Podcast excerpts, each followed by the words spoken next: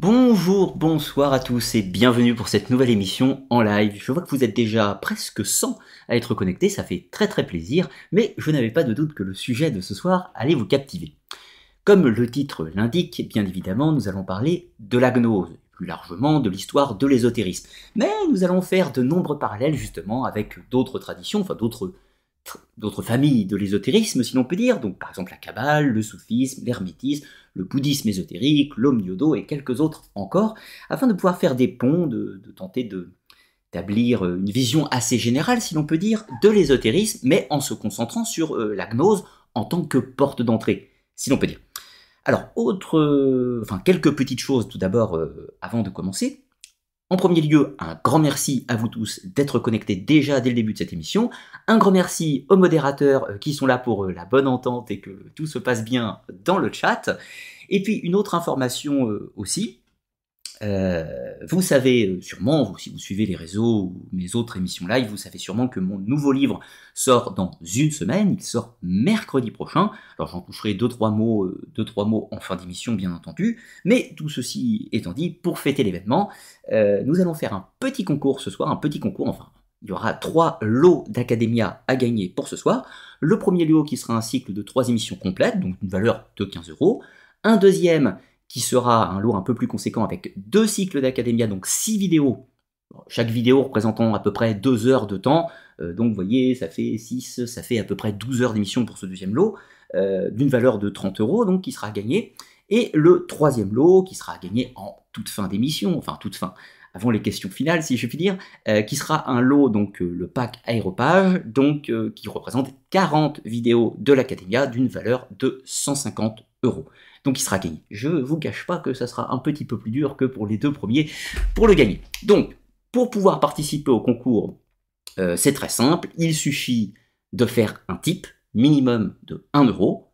Dès 1 euro, vous pouvez participer au concours et vous me marquerez la réponse, euh, à la question que je poserai lors du type qui va s'afficher sur l'écran. Donc euh, on verra bien si vous êtes le premier à y répondre ou non, en l'occurrence, euh, quand, quand ce sera lancé. Alors, il y a déjà quelqu'un qui m'a typé euh, ce soir, juste avant que l'émission commence, donc un grand merci hein, tout d'abord. Euh, et puis, ben, bien sûr, tu participeras au concours, puisque tu as typé, l'émission allait commencer. On va dire que ça compte quand même, il n'y a aucun problème. Donc, trois lois gagnées, le premier à la fin de la première partie, le deuxième à la fin de la deuxième partie, le troisième à la fin de la troisième partie de cette émission, et ce sera accessible à tous les tipeurs. Les réponses s'afficheront à l'écran de toute façon. Je vous poste le lien du Tipeee deux, trois fois pour que vous l'ayez, si vous avez envie d'y participer. C'est pas obligatoire, hein, bien entendu, je vous le rappelle. Et juste pour euh, l'information, je vous rappelle que Tipeee, c'est mon site de financement participatif qui me permet de continuer mon activité, qui finance ma web TV tout simplement. Euh, je toucherai un petit mot en toute fin d'émission aussi pour comment marche le Tipeee, etc. pour ceux qui le, souhaitent, un petit rappel. Mais ne brûlons pas les étapes. Pour l'instant, on va rentrer dans le cœur de notre sujet et on va parler de gnose. Sujet assez vaste, et je vous présente pour cela le plan de l'émission. Ça, c'est la bannière. Alors, plan d'émission. Donc, tout d'abord, une introduction assez rapide, hein, qui va prendre deux minutes, euh, sur qu'est-ce que la gnose, concrètement. Qu'est-ce qu'on peut, comment peut-on la définir Ensuite, on va, dans une première partie, euh, dans une première partie, parler de l'histoire de la gnose, donc un aspect un peu plus terre à terre, avec quelques dates, quelques grands événements, etc. Un petit peu le cheminement de cette tradition. Et une deuxième partie qui s'enchaînera, qui parlera de la gnose universelle, où cette fois-ci on va faire des comparatifs, justement, on va, voir un petit peu ce que l'on peut rapprocher donc euh, avec les autres traditions ésotériques, comment cela fonctionne, y a-t-il des points de connexion, y a-t-il des différences, comment tout ceci s'articule, si vous voyez un petit peu l'idée. Et une troisième partie qui parlera, euh, on passera un petit peu le, on lèvera un petit peu le voile d'Isis, si l'on peut dire, on parlera de l'initiation gnostique, c'est-à-dire qu'est-ce que ça comprend grosso modo? Peut-on d'ailleurs parler d'une initiation gnostique, puisque la gnose est un mot assez vaste, comme vous allez le voir, mais à l'intérieur de cette gnose de façon générale, il y a différentes traditions qui, elles, ont une nature ésotérique euh, spécifique, avec des rites d'initiation spécifiques, avec des fonctionnements, des pratiques euh, spécifiques, bien entendu, comme vous l'aurez compris. Et bien sûr, une conclusion et une bibliographie à la fin pour poursuivre vos recherches, si vous en avez l'idée, où je vous ai mis pas mal de sources primaires, donc de sources euh, voilà, de première main, peut-on dire, euh, afin que vous puissiez directement consulter les textes historiques, et évidemment quelques études après pour, cette soirée. C'est définition du gnosticisme. Pourquoi? Parce que gnose et gnosticisme sont perpétuellement confondus. Et donc, de ce fait, il me semble important de tout de suite euh, rentrer dans le rentrer dans le plat, si je puis dire. Alors le gnosticisme, c'est une doctrine d'un ensemble de sectes chrétiennes hétérodoxes des trois premiers siècles de notre ère. Alors secte, comprenez-le dans son sens historique, c'est-à-dire pas au sens des gens méchants qui veulent vous endoctriner, quoi ça pourrait se discuter pour certaines sectes gnostiques, mais ça veut dire un groupe de personnes qui se met à part, qui fonctionne plus ou moins hors de la société, plus surtout hors du système religieux en place. un groupe qui se met à part, qui se sectarise, tout simplement. Et une troisième définition, donc, qu'est-ce qu'un gnostique? Eh bien, vous, vous doutez bien, c'est un adepte du gnosticisme, et pas obligatoirement de la gnose. Bien que là, encore une fois, les termes sont utilisés un petit peu dans tous les sens, et vous vous doutez bien. Alors, euh, je vois un petit peu dans le chat, certains me disent que ça bug un petit peu de votre côté. Je pense que ça doit venir de chez toi, puisque la connexion est plutôt bonne actuellement. Donc si d'autres personnes ont des petits problèmes de connexion, dites-le moi, informez-moi, même si je vous ne cache pas que je ne pourrai pas y faire grand-chose pendant le direct. Alors, avant d'aborder cette première partie sur l'histoire de la glose, qu'est-ce qu'on peut dire un petit peu au-delà de ces définitions? La, gnose est un mot aujourd'hui un mot valise, un mot valise que l'on peut que l'on peut utiliser à toutes les sauces pour tout et n'importe quoi. On dit dès qu'on parle d'ésotérisme, on va en mettre un, peu de gnose par-ci. On parle de l'Inde, on met gnose par-là. On parle du Japon, de la Chine, de l'Amérique du Sud, on met gnose partout, à tort ou à raison. On n'est pas encore à dissocier tout ça. Mais gnose, c'est un mot aujourd'hui qui a perdu un petit peu de son sens, puisque cela se met absolument partout. Après, si on revient à l'étymologie grecque du mot, la gnosis, ça veut dire la connaissance. Mais comme nous allons le voir, ça ne veut pas forcément dire toutes les formes de connaissance, c'est utilisé dans des cadres assez particuliers. Donc, le mot est un mot valise utilisé à peu près partout. Par contre, le gnosticisme, ce n'est pas pareil. Le gnosticisme, ça définit quelque chose d'historiquement euh, observable. Un gros gros merci à toi, euh, à toi Papyrus76, euh, pour, pour ton type à l'instant. D'ailleurs, je viens de, dans, mon histoire de concours, je viens de penser à un petit problème que, qui était un petit peu compliqué, mais on va, euh, on va revoir ça juste après. Une même parade, vous inquiétez pas. Je reviens à mon sujet. Le gnosticisme, ça définit quelque chose de précis dans le temps, avec une doctrine particulière, encore une fois, avec des pratiques et des théories particulières. Si gnose est un mot universel, si l'on peut dire, dans l'ésotérisme, le gnosticisme ne l'est absolument pas et définit des choses très précise. Et c'est ce qu'on va tenter de décortiquer justement pour cette fois. Alors moi je rencontre beaucoup de, personnes, euh, certains d'entre vous hein, qui m'écrivent, et qui euh, me disent être gnostiques.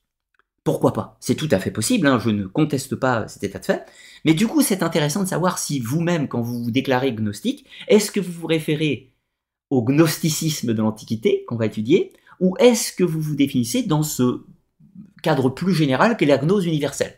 Alors, euh, je vous demande pas de réponse, bien sûr, euh, maintenant, si je puis dire, puisque je vous poserai la question un peu plus en détail, je serai curieux de voir vos réponses, mais ce euh, sera pour les phases de questions un petit peu plus tard. Ne brûlons pas les étapes. Alors, je reprends mon document, et on va aller dans cette partie 1, l'histoire de la gnose. Première partie, donc la gnosis des philosophes, on va remonter un, petit peu avant le christianisme et on va parler de Platon. Ensuite, on va parler de l'Antiquité sous deux aspects. Tout d'abord, l'Antiquité de l'Église euh, de l'Église chrétienne, et plus spécifiquement des pères de l'Église. Et ensuite, on va aussi parler pendant l'Antiquité de ce courant donc du gnosticisme ou des sectes gnostiques. Ensuite, on parlera un petit peu du Moyen Âge, donc la gnose des hérétiques, tels qu'ils sont appelés par l'Église catholique. Et puis on finira avec les temps modernes, le réveil des traditions, de la rose-croix, de la franc-maçonnerie, on parlera un petit peu des martinistes, de l'occultisme et de l'église gnostique de Jules Douanel, euh, qui est né à la toute fin du 19e siècle. Alors, L'émission de ce soir n'est pas une académia, on va pas citer des dates euh, de façon permanente, je ne vais pas vous citer des citations en permanence, c'est une émission un peu plus légère, qui se veut quand même, on est précis, mais on est là pour euh, se détendre, si je puis dire, sur un sujet qui est très compliqué, et on va l'aborder d'une façon souple, si je puis dire. Voilà, c'était pour faire la petite distinction entre les vidéos de l'académia et euh, cette vidéo de ce soir, hein, bien sûr. Alors, je navigue entre mon document et vous, je m'en excuse. Alors tout d'abord, la gnosis des philosophes. Qu'est-ce que c'est? Eh bien, pour Platon principalement, qui lui-même fait une synthèse de ce qui se faisait préalablement, mais va le codifier de façon plus précise, si je puis dire, la gnose est une connaissance qui est transcendantale. La gnose touche à la notion de l'immortalité de l'âme et la mortalité du corps l'idée de monde matériel et de monde spirituel, la réminiscence de la mémoire et les quatre vertus cardinales, la prudence, la tempérance, la justice et la force. Qu'est-ce que Platon veut nous dire avec tout ça? Eh bien tout simplement, euh, tout d'abord, que la gnose n'est pas, euh, pas la connaissance au sens toutes les connaissances. C'est-à-dire si vous apprenez la botanique, euh, la médecine, ou si vous apprenez les mathématiques, ce n'est pas spécifiquement de la gnosis. Ça va être des connaissances. Il y a tout un tas de termes pour définir la connaissance dans, dans la littérature, enfin dans la, la langue grecque de cette époque. Pour Platon, la gnosis, c'est ce qui traite de la connaissance transcendantale, donc qui touche le divin. Je ne dis pas Dieu au sens monothéiste, nous ne sommes pas dans ce cadre. Qui touche le divin au sens le, ce qui se passe au-delà de la réalité accessible à l'humain naturellement, si je puis dire. Donc il y a l'intelligence animale, l'intelligence sentimentale, l'intelligence ou la connaissance logique, rationnelle, et au-dessus, il y a la connaissance euh, qu'on va appeler le plan des idées, un petit peu. Le plan des idées, et encore au-dessus, on va avoir le plan de la connaissance qui est le, plan suprême, si l'on peut dire, donc divin. Et donc c'est ça qui définit comme étant la gnosis. Donc, sous-entendu, un adepte de la gnose pour Platon, c'est quelqu'un qui est en recherche de connaissances de façon transcendantale pour comprendre les mystères et les secrets du divin, sous toutes les formes possibles sur lesquelles on peut le concevoir, bien sûr. Ensuite, de ce fait, dans cette pensée de gnosis, intrinsèquement, c'est lié à la notion du corps matériel et du corps spirituel. Dans la pensée de Platon, l'âme, nous, enfin, nous possédons une âme qui est de nature immortelle. Cette âme a plusieurs euh, niveaux, a plusieurs, euh, euh, stades, plusieurs étages, si on peut dire. Je vous ai mis un petit schéma juste après, ça sera plus simple pour le suivre. Tout en bas, vous avez l'épitimia, donc l'âme, l'âme du monde des désirs, l'appétit, les désirs de sécurité, sexuelle, alimentaire, tout ce que vous voulez. Le monde animal, tout simplement. Ensuite, vous avez le thumos, le thymos, c'est euh, l'âme du cœur ou l'âme des passions, des émotions, mais également de la colère et de la brutalité. Au-dessus, vous avez le logisticon, c'est-à-dire l'âme logique et rationnelle, le monde de la logique, tout simplement. Au-dessus, nous avons la noésis, c'est-à-dire le monde de la tête, de la pensée, ou encore le monde des idées. Et au-delà encore, vous avez la gnosis, c'est-à-dire le plan de la connaissance. Donc, dans la pensée de Platon, l'âme immortelle, elle se situe uniquement au niveau de la gnosis et de la noésis. Dire que les idées ne meurent pas, les idées sont éternelles, elles sont au niveau de l'âme, cela ne touche pas la réalité physique observable. Donc pour Platon, le monde matériel n'est pas lié à la connaissance gnostique, si vous voulez. Ensuite, un autre point euh, fondamental, euh, fondamental chez Platon, c'est l'idée de la réminiscence. Alors qu'est-ce que c'est? La réminiscence, eh bien, dans la pensée de Platon, il y a l'idée d'une métampsychose ou éventuellement d'une réincarnation. C'est-à-dire que nous passerions de corps en corps successivement dans un sorte de cycle karmique, hein, si, si, je faisais une comparaison avec l'hindouisme. Dans cette idée, le corps mortel est périssable, il disparaît, mais l'âme, elle continue son chemin, et donc de ce fait, elle conserve ses acquis, ses idées, et donc cette gnosis possiblement aussi, ou cette connexion avec la gnosis, plus précisément. Et donc, fatalement, euh, dans sa vie présente, on ne se rappelle pas forcément des acquis des vies précédentes. Or, le travail du gnostique pour Platon est de retrouver ses pensées des temps anciens. Pour Platon, une nouvelle idée, une nouvelle pensée, n'est pas forcément nouvelle. Euh, un grand merci Hakim Ahmed pour ton type à l'instant, un grand grand merci. Donc, de ce fait, ah, je me perds avec tout ça, excusez-moi. Donc, si on passe de corps en corps, on pourrait potentiellement se rappeler des idées des vies précédentes, la réminiscence. Certaines idées qu'on aurait actuellement seraient en fait simplement des souvenirs de vies passées. Donc la quête du gnostique consiste à retrouver la mémoire, tout simplement. Et ensuite, on a ces idées des quatre vertus cardinales, la prudence, la tempérance, la force, le courage, si vous préférez, et la justice. Eh bien tout ceci, Platon le voit comme quatre piliers. Quatre piliers ou les fondations de la psyché. En gros, pour pouvoir avancer sur le chemin de la gnose, il faut s'équiper, il faut construire son temple intérieur, et donc ce temple intérieur prend ces quatre angles, ces quatre piliers comme fondation solide. Et ce n'est que comme ça que l'on peut arpenter le chemin de la gnose. Donc là, vous voyez, à, ce stade, la gnose n'a pas spécifiquement la notion d'initiation ésotérique, on n'est pas lié à Jésus ou au christianisme, on n'est pas lié à l'art des séphiros dans la Kabbale, ou tout un tas de choses. Actuellement, on est sur une pensée, une démarche philosophique, métaphysique dans une certaine mesure, on est bien d'accord, puisque ça touche la notion du sacré, mais voilà, on n'est pas spécifiquement dans la... On n'est pas en tout cas dans le gnosticisme, si je puis dire. Allons un petit peu plus loin, avançons dans le temps. Nous arrivons à la période du christianisme. Et quand on arrive à la période du christianisme, une nouvelle religion prend son essor, puis ensemence tout le monde romain, donc Proche-Orient, Méditerranée, etc. Et de là, cette nouvelle religion, euh, basée sur des textes, basée sur l'enseignement de Jésus-Christ, tel que raconté dans, la théologie chrétienne, des personnes vont néanmoins, par rapport à tous ces textes, tenter de les interpréter, tenter de les comprendre, essayer de, de voir quel est le message qui se cache derrière ces textes. Alors, je m'explique un petit peu sur ça. Contrairement à certaines idées reçues aussi, on pense que le christianisme est une sorte de vérité clé en main toute prête. C'est vrai dans une certaine mesure, mais pas totalement non plus. C'est-à-dire qu'il y a énormément de versets bibliques qui sont interprétables, qui ne sont pas forcément très clairs à la première lecture. Et donc, de ce fait, les pères de l'Église, ce sont les premiers théologiens qui ont tenté justement de décoder ces écritures sacrées, de les comprendre, de lire un petit peu en diagonale, et de trouver le sens parfois de certains versets, certains, éléments des, des récits divins, etc. Trouver le sens, tout simplement. Ces pères de l'Église, certains d'entre eux vont se considérer comme étant euh, dans des adeptes de la gnose. Je ne veux pas dire gnostique volontairement pour éviter les confusions. Donc certains pères de l'Église se définissent eux-mêmes comme euh, adeptes de la gnose, notamment le cas de Irénée de Lyon, le cas de Clément d'Alexandrie, le cas de Origène, pour les plus importants. Il y en a beaucoup d'autres. À noter que des gnostiques au sens euh, philosophe grec, il y en avait encore tout un tas, hein, que ce soit Jamblique, Porphyre ou quelques autres dans les siècles suivants, il y en a de nombreux. On va appeler les néo-platoniciens ou les médio-platoniciens suivant les époques, mais il y en a. Et puis à côté de ça, on va avoir euh, la fondation de certaines sectes gnostiques, qu'on appelle le gnosticisme, en parallèle de ces pères de l'Église. Ce n'est pas les mêmes. Et en premier lieu, on va d'abord parler des pères de l'Église, ou des théologiens. Alors, cela même, on peut citer tout d'abord Paul de Tarse, qui est le premier à employer le terme de gnose. Dans les Corinthiens, il nous dit car en lui, vous avez été comblés de toutes les richesses qui concernent la parole et la gnose. Donc là, vous pouvez en fait voir, c'est moi qui ai mis gnose parce que c'est connaissance, mais dans le texte grec, c'est gnose. On pourrait aussi lire logos et gnose, ou parole et connaissance. Vous comprenez le lien. Il y a euh, fusion, union, si l'on peut dire, entre le logos, Jésus, et la gnose, qui est la connaissance divine, si l'on peut dire. Vous voyez l'idée.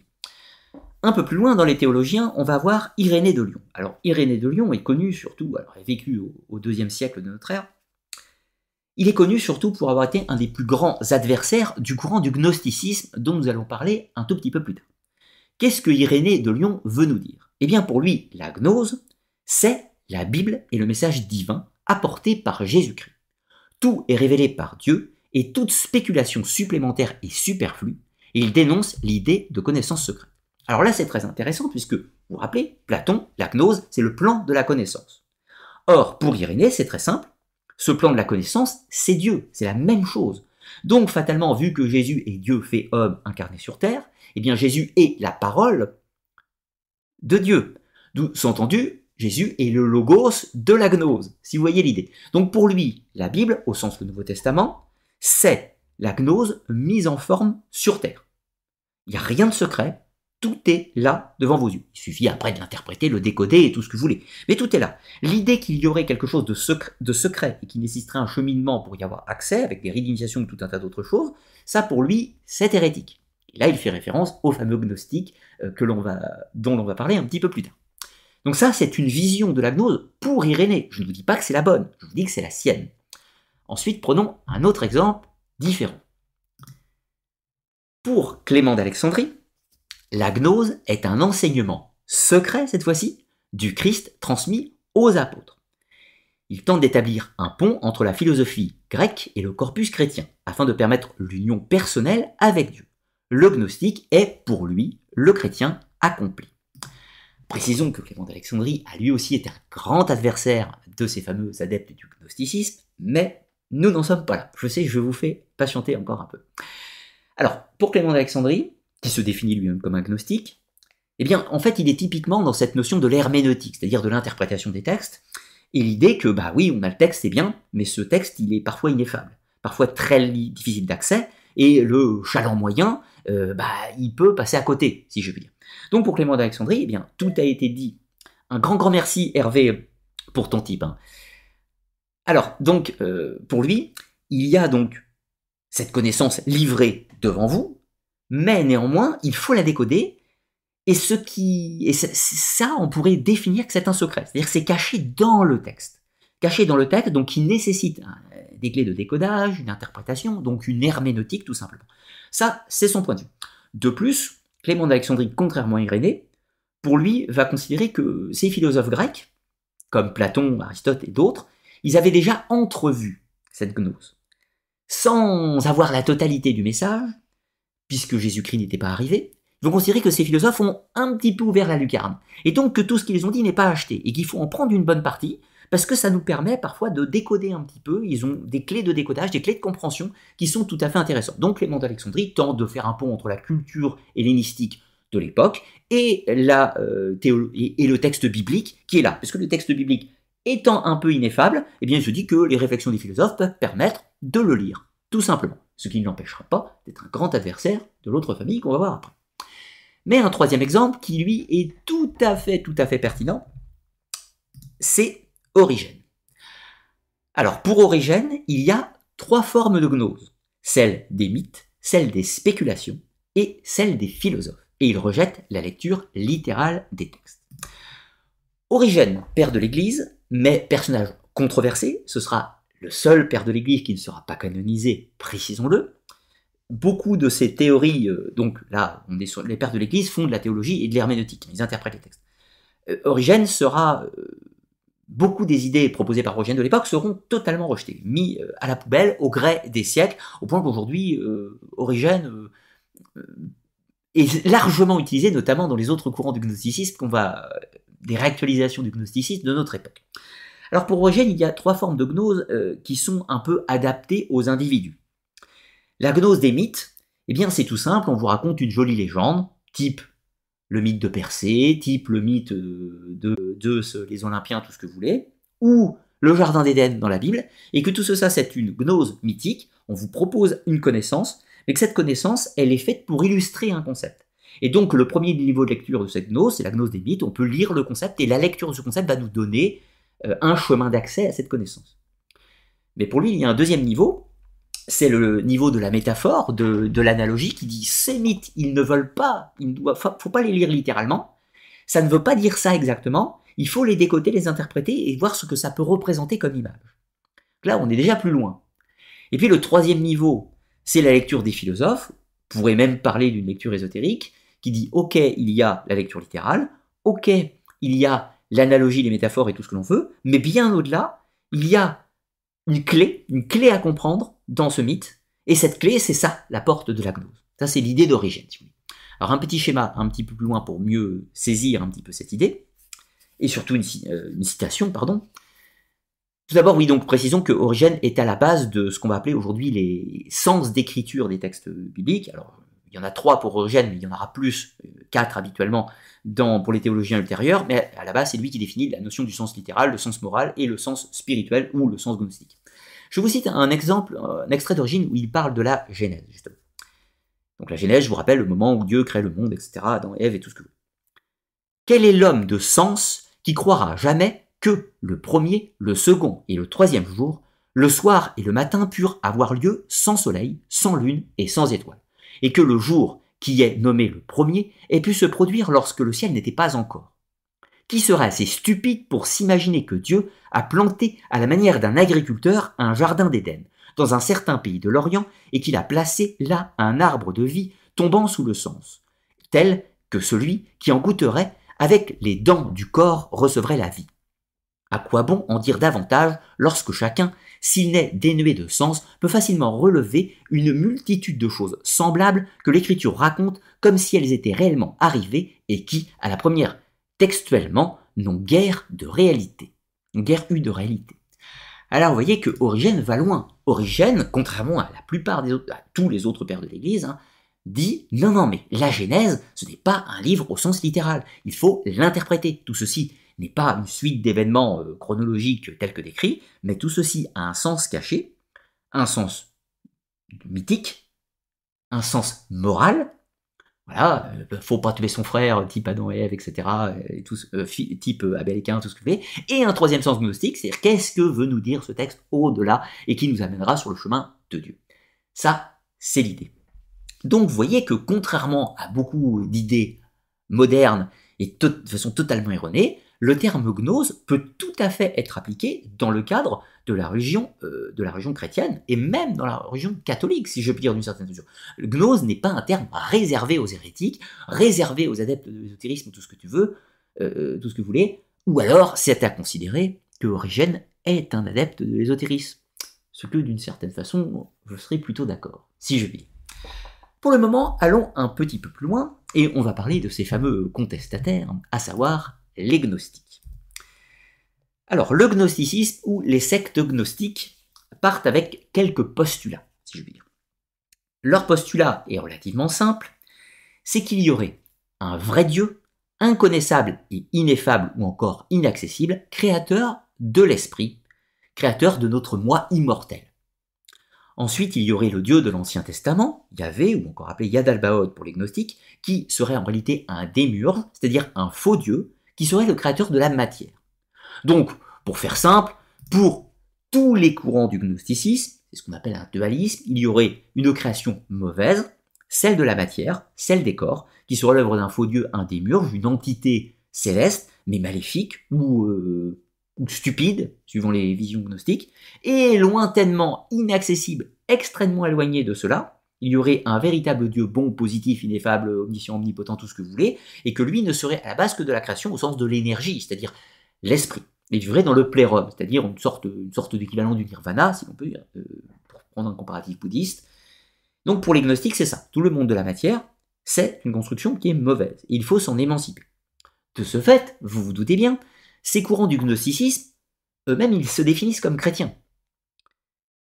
Sauf que, contrairement aux pères de l'Église cités juste avant, eux, ils rejettent l'Ancien Testament. Pour eux, l'Ancien Testament, c'est une œuvre du faux Dieu, du démiurge, et donc ils ne prennent que les évangiles. Et pas uniquement les textes canoniques, mais également tout un tas de corpus de textes qu'on appelle les évangiles gnostiques, notamment de nombreux qui appartiennent à ce qu'on appelle euh, le corpus de la bibliothèque de Nagamadi, ou encore certains manuscrits de la mer morte, et tout un tas d'autres choses.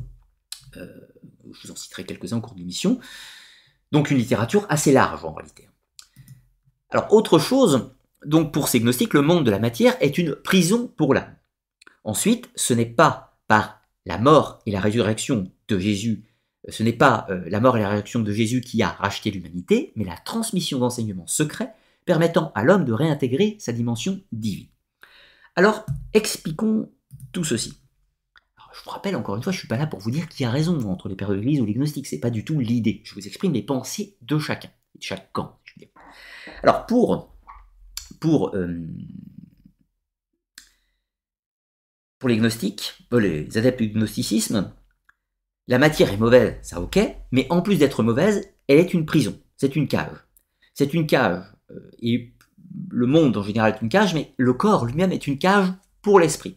Si l'esprit ne peut plus se connecter au véritable Dieu lointain ineffable, c'est parce qu'il est enfermé dans un corps, et que ce corps est une prison conçue par ce faux Dieu, si on peut dire, et que ça crée une barrière, une sorte de frontière infranchissable entre la vérité, la gnose, et la perversion de la matière.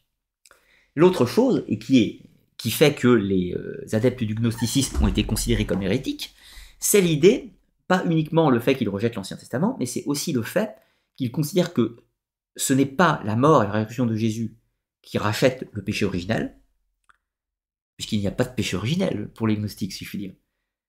C'est les enseignements de Jésus portés sur terre qui permettent ce chemin d'accès vers la gnose. Alors je détaille ça un peu plus en détail.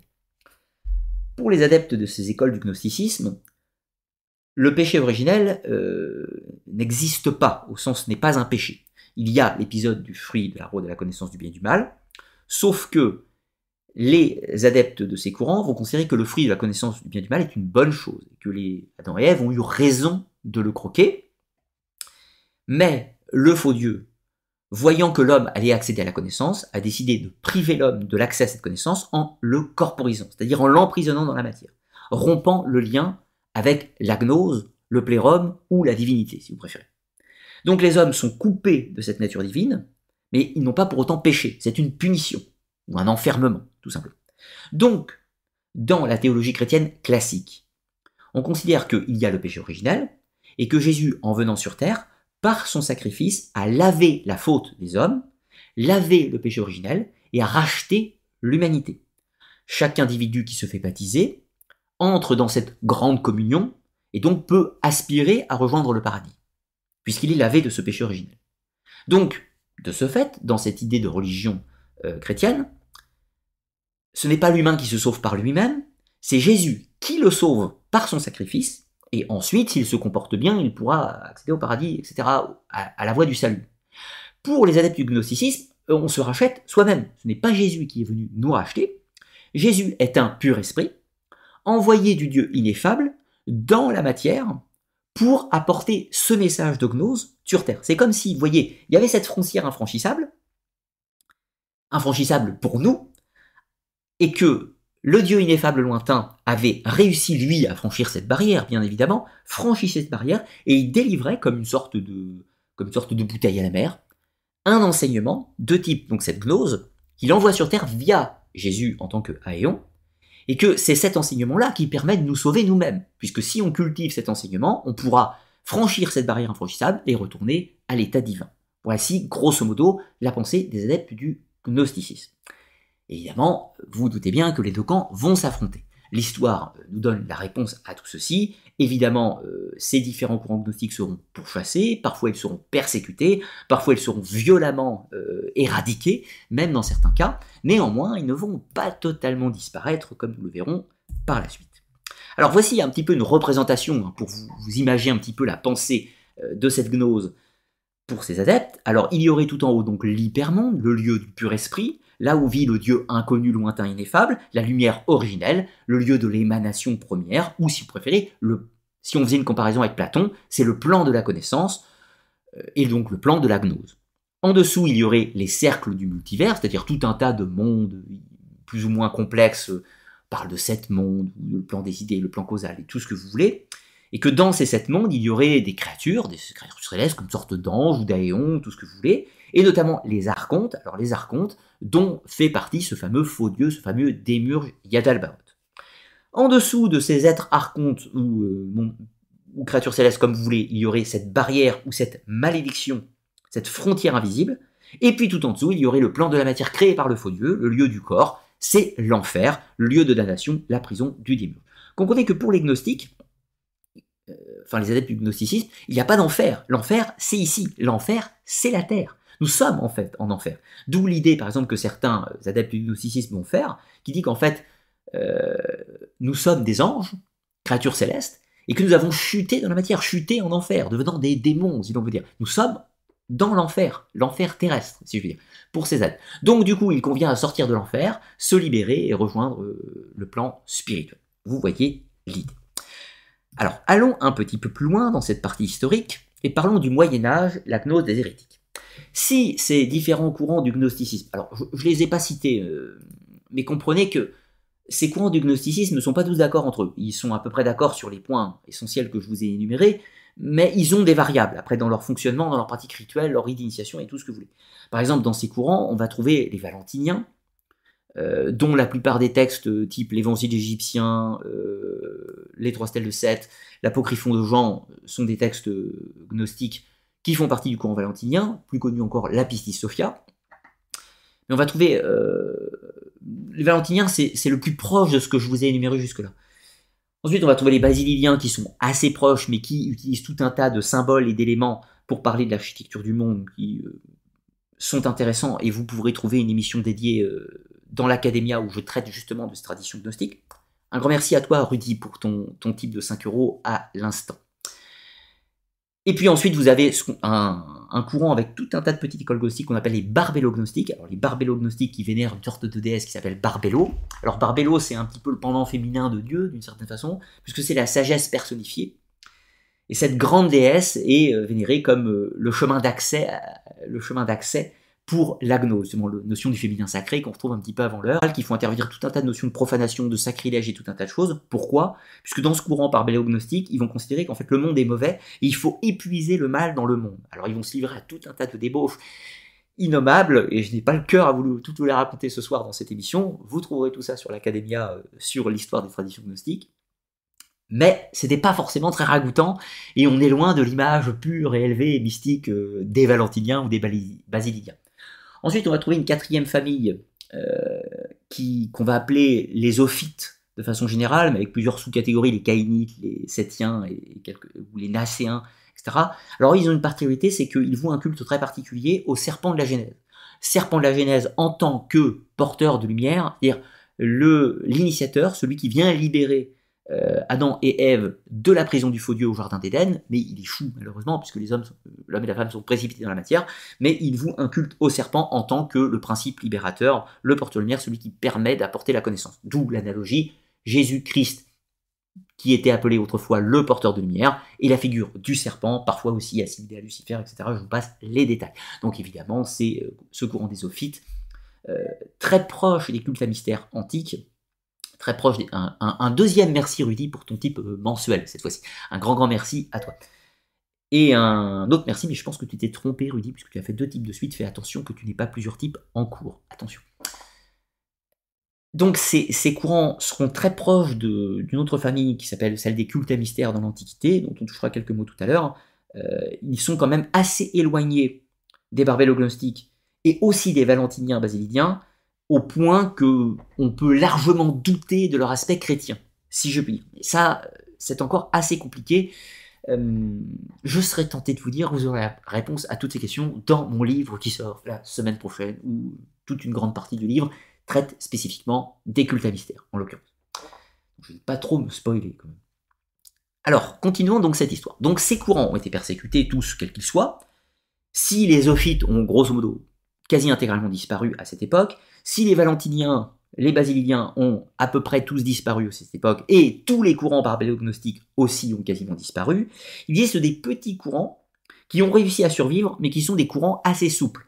Pourquoi je dis assez souples? Il, il y a plusieurs noms, euh, bien sûr, mais ces courants qui vont survivre, c'est ceux qui sont plutôt discrets, qui se mélangent vraiment pas à la société, qui vivent un peu en marge, comme des ermites, et qui pratiquent en général l'ascétisme. Alors c'est marrant, on pourrait faire des comparaisons avec certaines philosophies mystiques de, l'Inde ou de l'Asie plus généralement, et il y a peut-être des liens d'ailleurs, on verra ça dans les comparaisons. Mais voilà, c'est des groupes plutôt discrets, qui font pas trop de rites publics, qui se mélangent pas, qui ont des pratiques assez sévères d'ascétisme, etc. Et surtout qui refusent la société. Ils ne veulent pas travailler, ils vivent en marge, ils vivent de mendicité et tout un tas de choses. Mais voilà, et ça, ça va vous rappeler euh, ce dont on va parler juste maintenant. Donc c'est ces courants-là qui ont réussi à survivre, tout simplement pour une raison plus discrète. Voilà. Mais ils partagent quand même le même corpus de croyances que les autres courants, si ce n'est qu'ils réduisent la pratique au minimum, avec simplement ce monde est mauvais, attendons que ça passe, en gros. Je caricature, hein, vous avez bien compris. Alors ces courants euh, du Moyen Âge, on va pas tous les citer, on va s'attarder à trois des principaux, sachant que quand on entre au Moyen Âge, il y a une, une chose qui va être bien établie pour l'Église catholique à ce stade, là on ne parle plus d'Église primitive, mais d'Église catholique, c'est le gnostique est égal à l'hérétique. Comprenez aussi qu'à ce stade que les chrétiens catholiques ne se définissent plus par le, terme de gnose ou de gnostique. Ils n'emploient plus ce mot justement pour ne pas être comparés avec ces adeptes du gnosticisme, j'insiste bien sur ce point, et l'adepte du gnosticisme est l'hérétique par essence, mais à ce stade on emploie le terme gnostique de façon indifférenciée, si je puis dire. Alors les trois principaux courants sont les polysianisme, le polysianisme, le bogomilisme et le catharisme.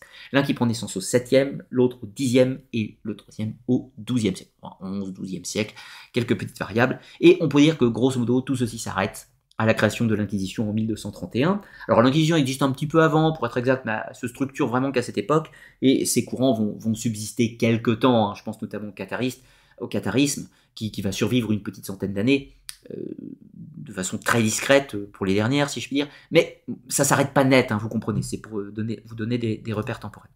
Alors, ces trois courants, ils sont pas identiques entre eux, tout d'abord. Ils, ne partagent pas forcément tout à fait les mêmes, les mêmes constats, mais en revanche, ils sont, ils sont dualistes, c'est-à-dire ils sont tous dualistes, c'est-à-dire qu'ils reprennent cette idée d'un Dieu lointain, ineffable, omniscient, omnipotent, tout ce que vous voulez, infiniment bon, inaccessible, qui a créé l'esprit, et un dieu mauvais, le démiurge Albaoth, qu'il ne l'appelle plus comme ça, il l'appelle juste le faux dieu, ou Satan, tout simplement, il l'appelle Satan, il l'appelle le diable. Voilà, on comprenez bien, à ce stade au Moyen Âge, pour les adeptes, du, les, de l'époque, un cathare, euh, ou bogolisme, pour eux, le faux dieu de la Bible, enfin le faux dieu de l'Ancien Testament, c'est Satan. Pour eux, c'est ça. Donc quand ils disent que l'Église catholique chrétienne est l'Église de Satan, pour eux, ça fait sens. Pour eux, je dis bien. Donc, pour les premiers, le polysianisme, bien eux, ils considèrent ce que je vous ai cité à l'instant, mais en plus de ça, ils veulent absolument éviter toute forme d'idolâtrie. Pourquoi? Parce que sans être identiques au courant euh, gnostique de, l'Antiquité, eux, ils voient se développer tout un cal de culte marial, le culte de la Vierge, euh, un peu partout, et ils y voient une réminiscence des déesses du paganisme, ce qu'ils rejettent, ce qu'ils rejettent, donc du coup, ils veulent mettre fin à tout ça. Ils critiquent abondamment l'Église, ils critiquent les richesses de l'Église, je vous passe tous les détails, ils voient cette vision du monde dualiste, et ils pensent que l'individu, par lui-même, doit pouvoir se reconnecter au Père, c'est-à-dire le véritable Dieu ineffable, sans, ils n'ont pas besoin de l'église, ils n'ont pas besoin des sacrements, ils n'ont pas besoin du baptême, ils n'ont pas besoin des rites de mariage et tous les autres rites de l'église. Ils veulent enlever tous les rites pour le réduire au plus simple, c'est-à-dire une sorte de communion divine avec le divin, qui passe par une imposition des mains. Ça vous rappelle des choses, ça? On en parle juste après. Et à la limite, la prière du Notre Père, mais pas plus.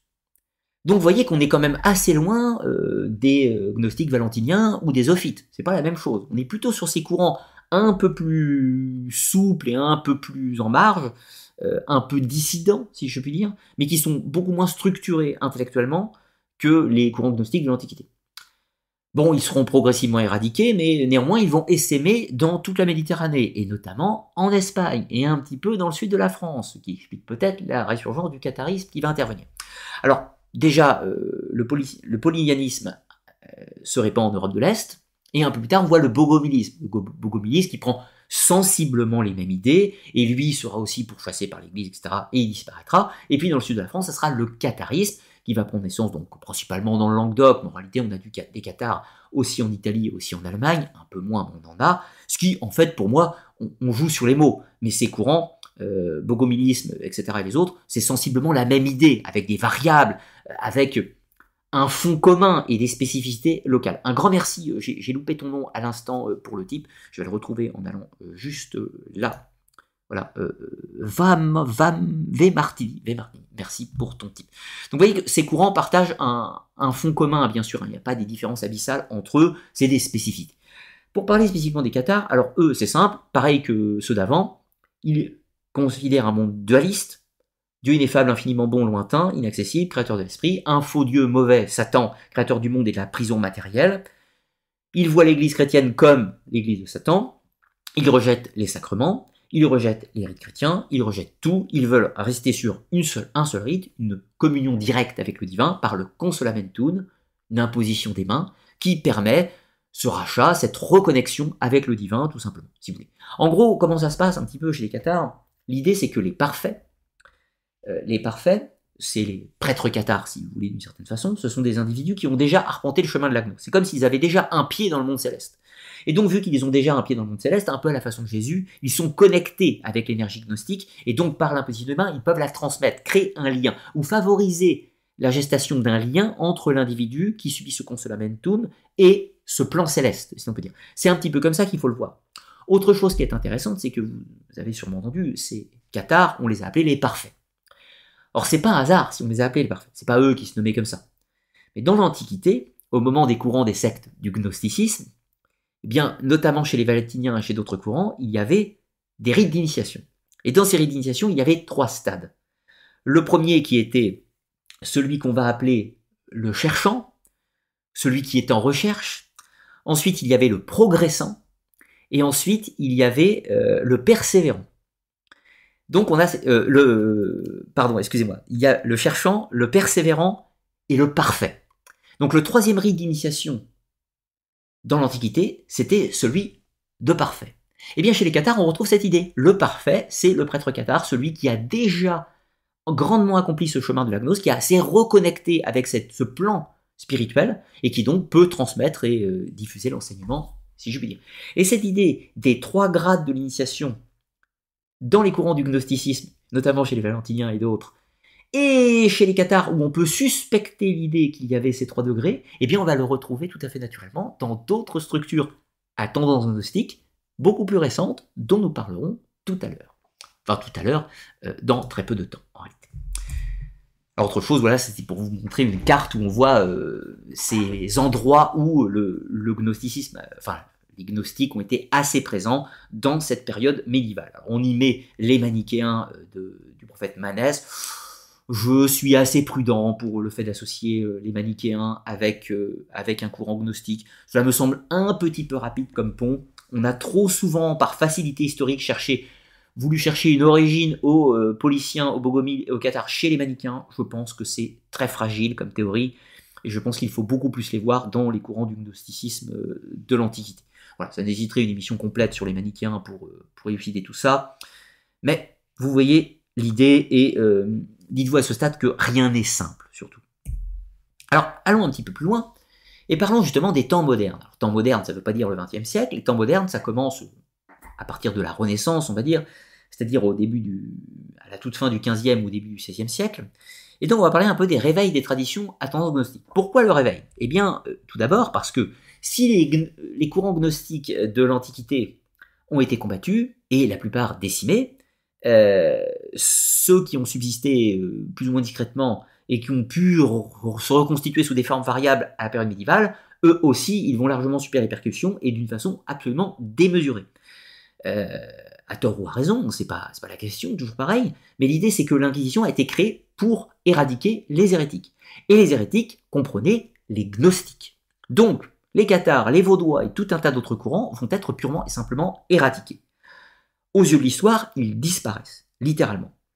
Rien ne permet de penser, sur un plan historique, je suis prudent, de dire qu'il y a une subsistance discrète, même petite, du catharisme ou des autres courants, jusqu'au temps moderne. Rien ne permet de le penser sur un plan historique. On peut émettre l'hypothèse, mais il n'y a pas de preuve à l'état. Juste des petites suspicions. Dans tous les cas, transmission ou pas, il n'empêche que, à l'arrivée des temps modernes, il va y avoir un réveil de ces traditions gnostiques. Et quand je dis de ces traditions gnostiques, comprenez bien que je parle du gnosticisme, plus précisément. Avec tout un tas de subtilités encore une fois, mais vous voyez l'idée.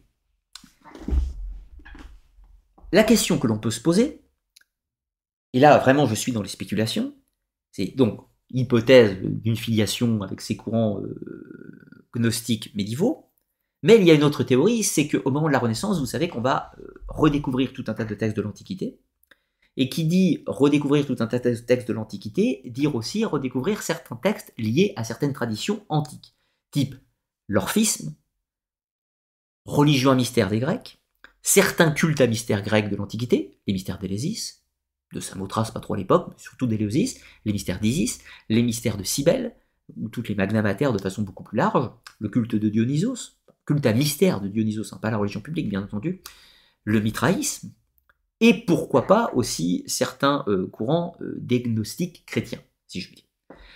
Donc, les deux hypothèses euh, sont là. La deuxième, elle est déjà beaucoup plus plausible. Sur le plan qu'on a des éléments historiques, on sait qu'on a des auteurs de la Renaissance qui vont lire ces textes et qui vont nous les commenter. Notamment, je pense par exemple à Marcille Ficin. Marcille Ficin va parler de l'orphisme, des pensées platoniciennes et de tout un tas d'autres choses. Un grand merci euh, Jean-Yves pour, euh, pour ton type de 10 euros à l'instant.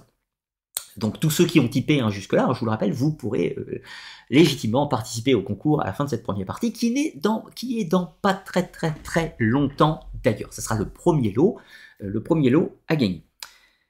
Alors, donc Marcel Fissin, mais aussi on a Pic de la Mirandole, Pic de la Mirandole qui a l'inventeur, si on peut dire, de la cabale chrétienne, on va parler de la cabale hébraïque un petit peu après, inventeur de la Kabbale chrétienne, il s'appuie lui aussi sur des textes plus anciens de l'Antiquité, pas uniquement les textes hébraïques de la Kabbale, en l'occurrence.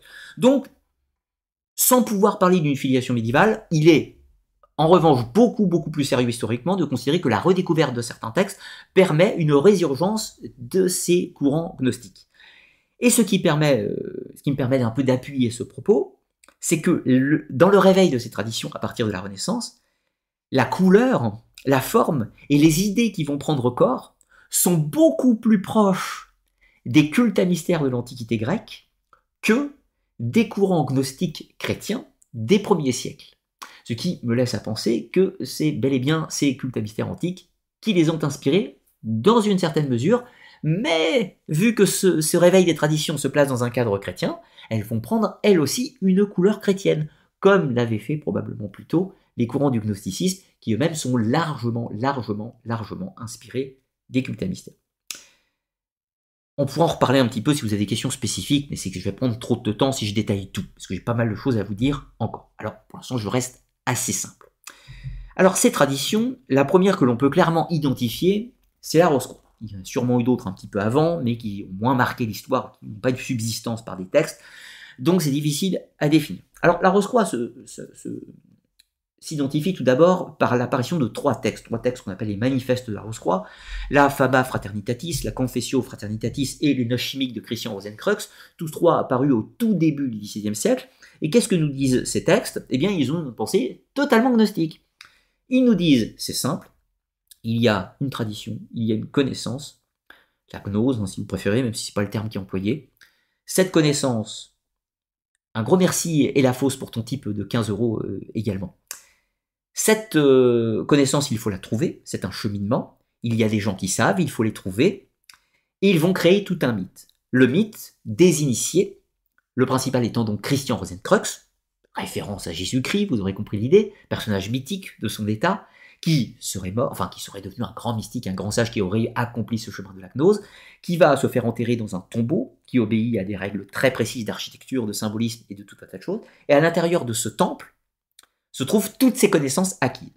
Or, le chemin du Rose-Croix consiste à retrouver ce tombeau. Donc c'est un chemin initiatique, une quête de connaissances, une quête gnostique dans le but d'accéder au temple de la connaissance, au temple de la haute science, dont on reparlera dans la troisième partie.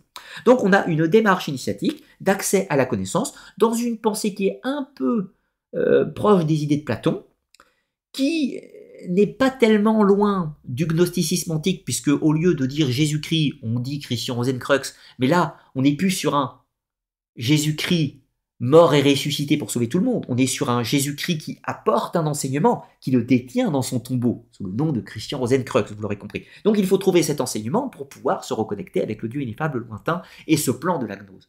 Donc, avec la Rose-Croix, du moins avec ses manifestes, on est clairement dans une résurgence d'une tradition avisée gnostique.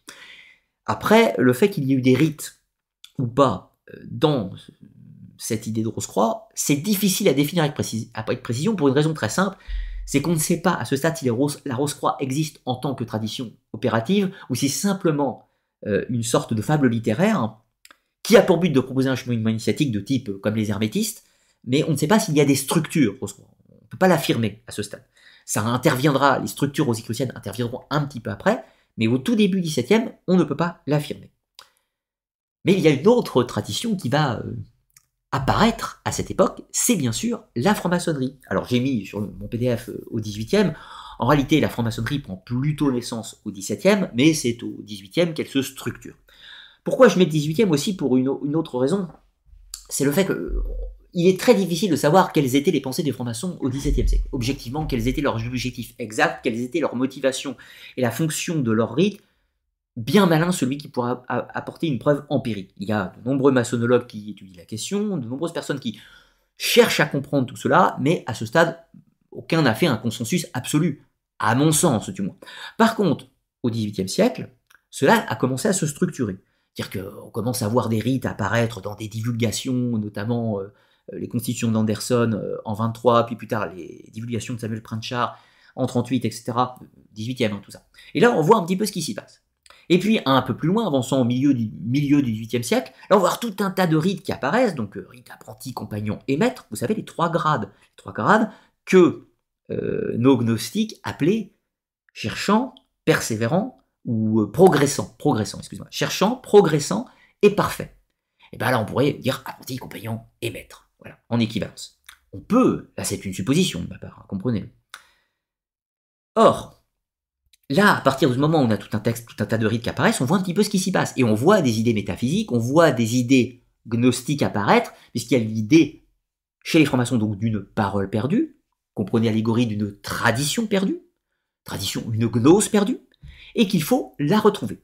La retrouver via tout un cheminement symbolique et qui passe par des rituels et tout un tas de cérémonies diverses et variées.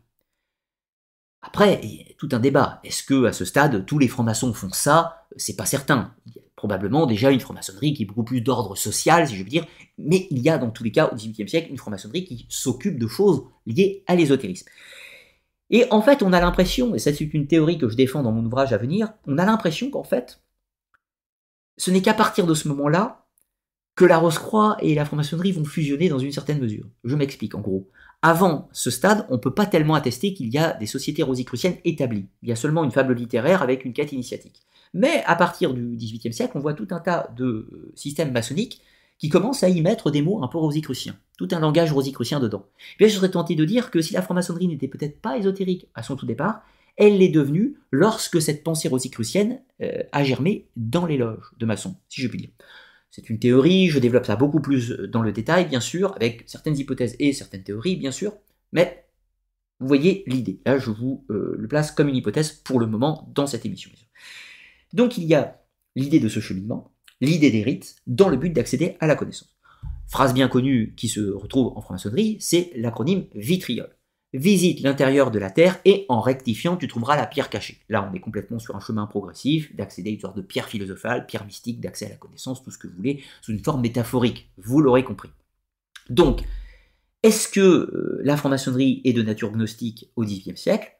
Peut-être pas tous les francs-maçons de cette époque, mais une partie en tout cas.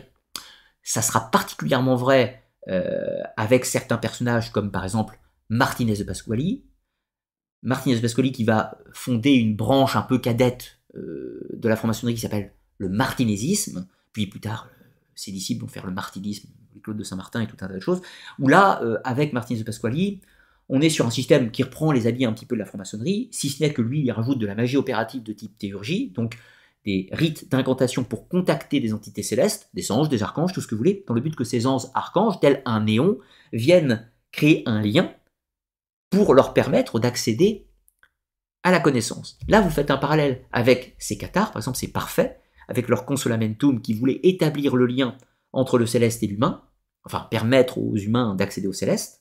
Eh bien, on a un petit peu la même chose, sauf que Martinez, lui, fait directement appel à des entités célestes pour cette opération.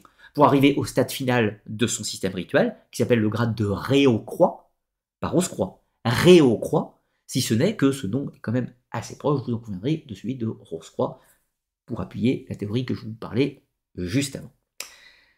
On a un petit peu plus tard un autre système, par exemple Jean-Baptiste Villermoz, créateur d'un rite maçonnique qui s'appelle le régime écossais rectifié, qui lui-même était un disciple de Martinez de Pasquali et qui va reprendre une architecture gnostique dans le cadre de son système maçonnique. Donc voilà, la franc-maçonnerie n'est peut-être pas intégralement gnostique, mais certains courants de la maçonnerie le sont.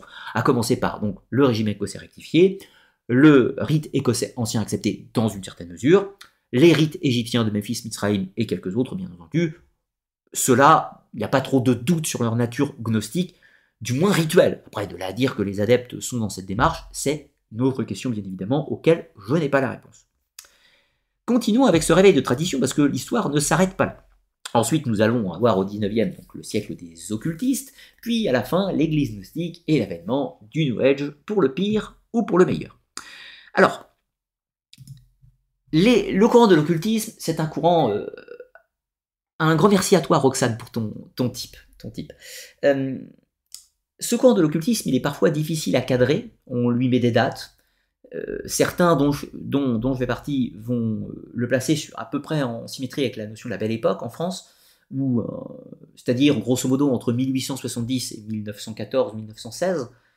Certains vont le faire commencer plus tôt, avec Eliphas Lévy, c'est-à-dire dès les années 1850, et le faire finir plutôt vers, euh, plutôt vers 1930-35, avec des personnages comme Crowley à la fin, dire, voire même jusqu'à la guerre.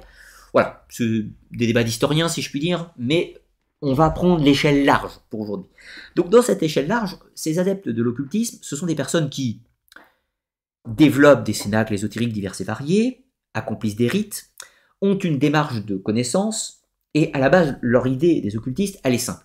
L'idée, c'est qu'il y a des traditions, ces traditions nous révèlent des choses, il ne faut néanmoins pas nier les connaissances modernes, il ne faut pas nier les avancées de la science et tout un tas d'autres choses, et il faut fusionner les deux. Il faut trouver les ponts que l'on peut faire entre les sciences dites modernes pour l'époque et les anciennes traditions.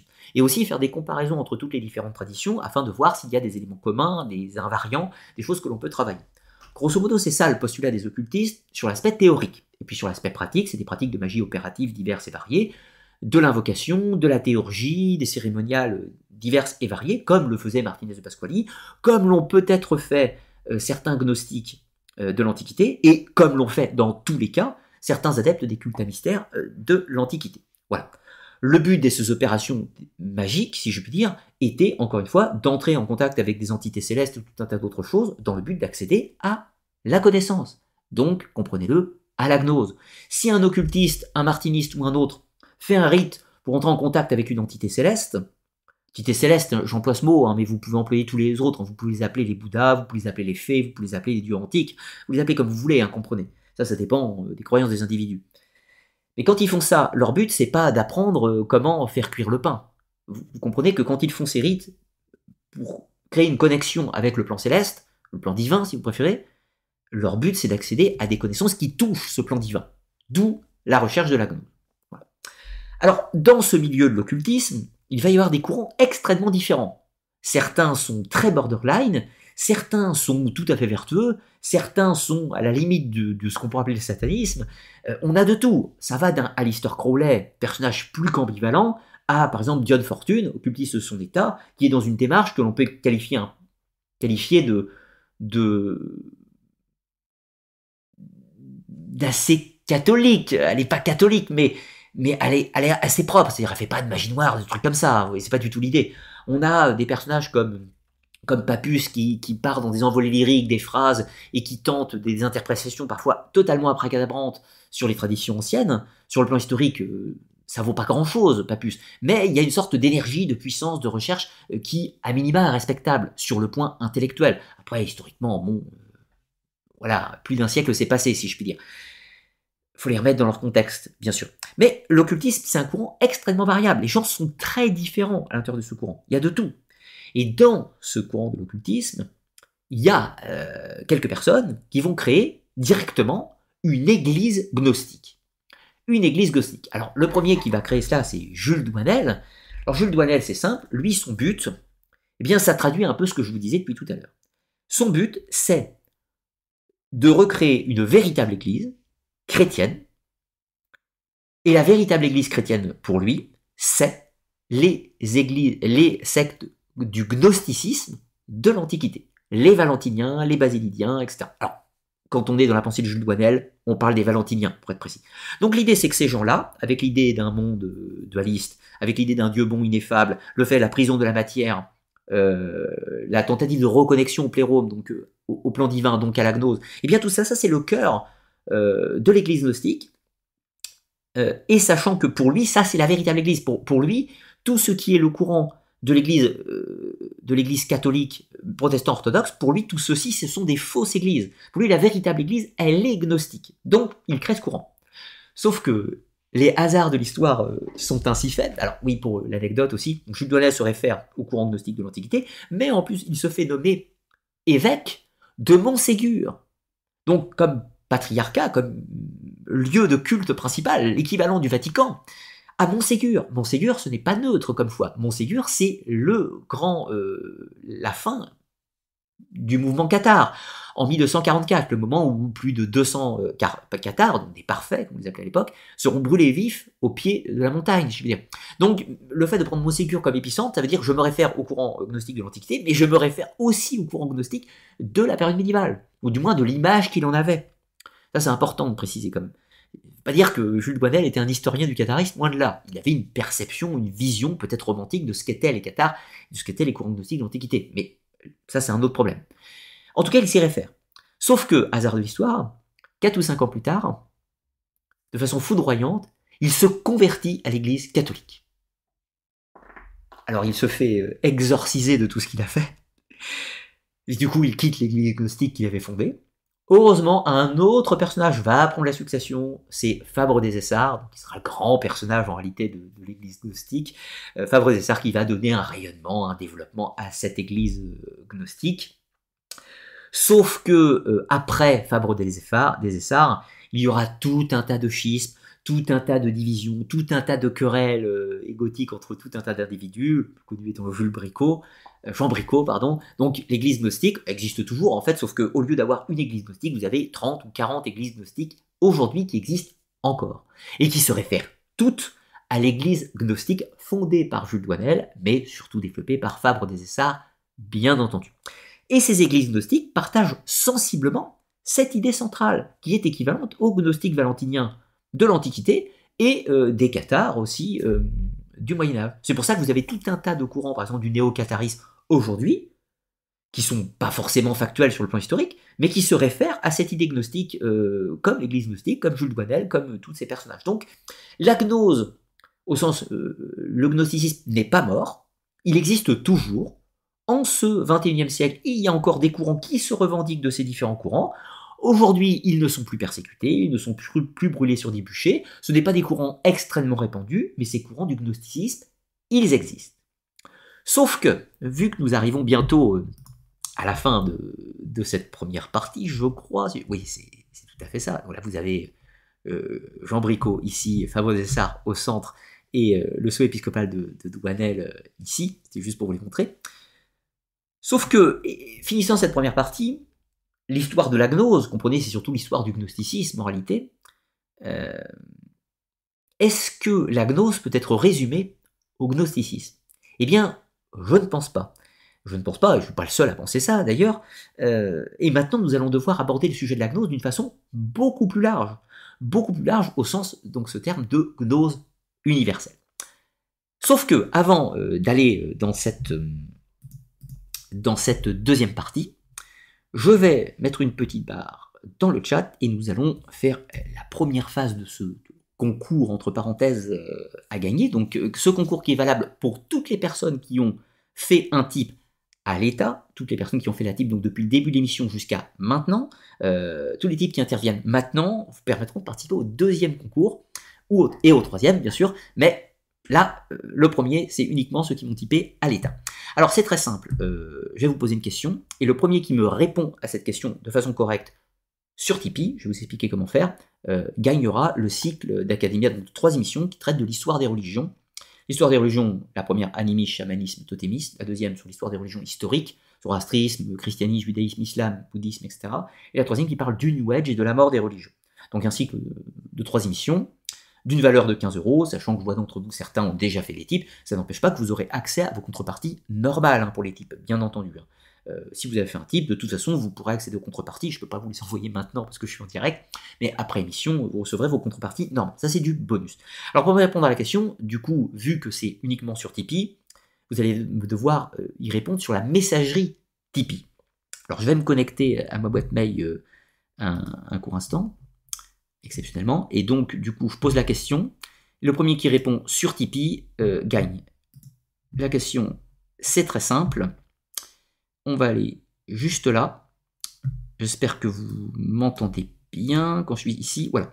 Et vous avez une image. Là, vous voyez euh, la gnose, une quête spirituelle, c'est la bannière d'émission. Et là, vous avez un personnage qui est assis à sa table, avec une tête de mort, un petit stylo, etc.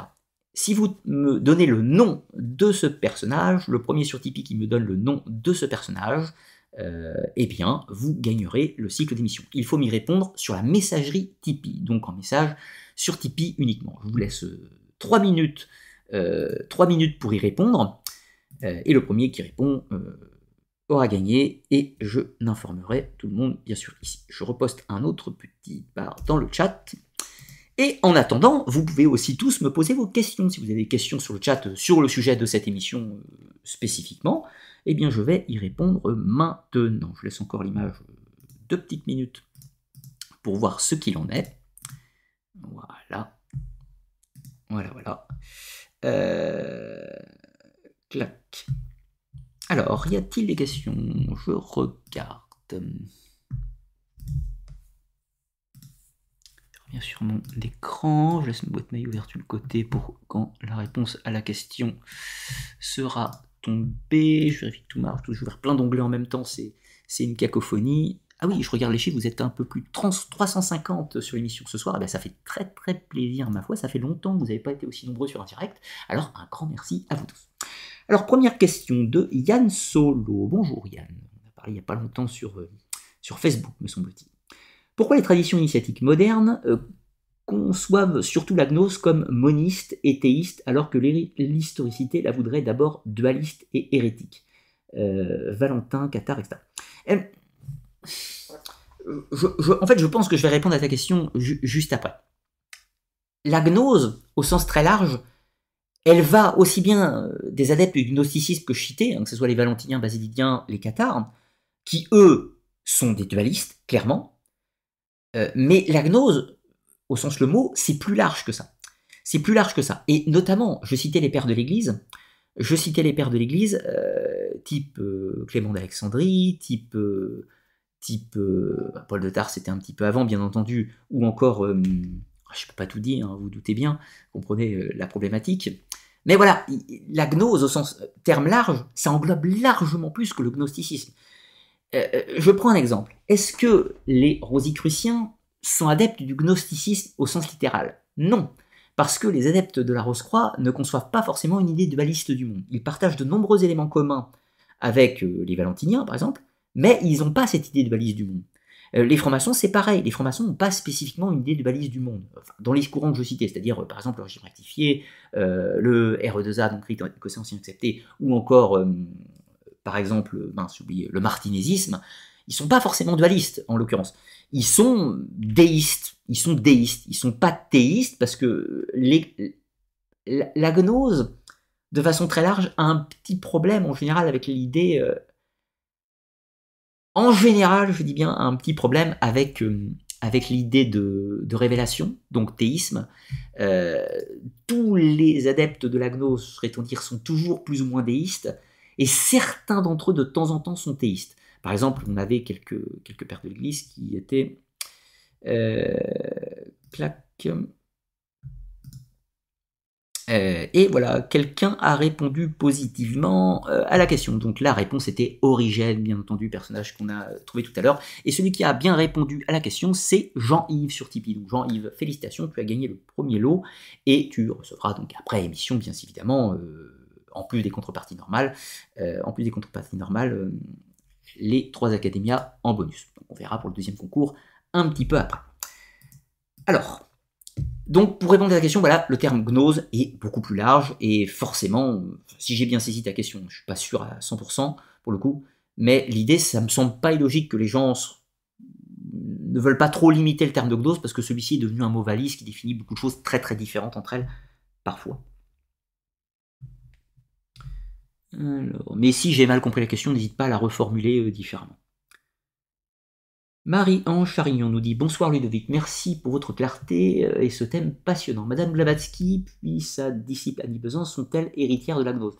Alors, héritières de la gnose, non, au sens des courants historiques de la gnose, que ce soit le catharisme, les valentiniens, euh, les ophites, tout ce que vous voulez, non. Blavatsky ou Annie Besan ne sont pas des héritières des courants historiques de la gnose. En revanche, est-ce qu'elles sont gnostiques, elles, dans leur pratique, dans leur croyance Oui. Que ce soit Blavatsky ou Annie Besant avec les variables possibles entre les deux, euh, ce sont des adeptes de la gnose, mais ainsi que tous les occultistes de l'époque et tous les adeptes de la théosophie. Ce sont tous des adeptes de la gnose. Ils ne croient pas forcément tous en la même chose. Ce ne sont pas forcément des adeptes du gnosticisme, mais ce sont des adeptes de la gnose de façon plus générale. Ça, c'est certain. Elles n'en sont pas les héritières, à mon sens, puisqu'il n'y a pas d'éléments historiques qui permettent d'attester. En revanche, si on est dans leur croyance, un personnage comme Blavatsky dit qu'elle est entrée en contact avec des maîtres ascensionnés, donc qu'elle tient sa connaissance de, du contact avec ses plans divins, dans la lecture Blavatsky. Et là, on est sur le domaine de la croyance, et je ne peux pas prendre parti sur ça, tu te doutes bien. Alors je vais prendre encore euh, trois petites questions pendant ce premier interlude, sinon l'émission est très longue.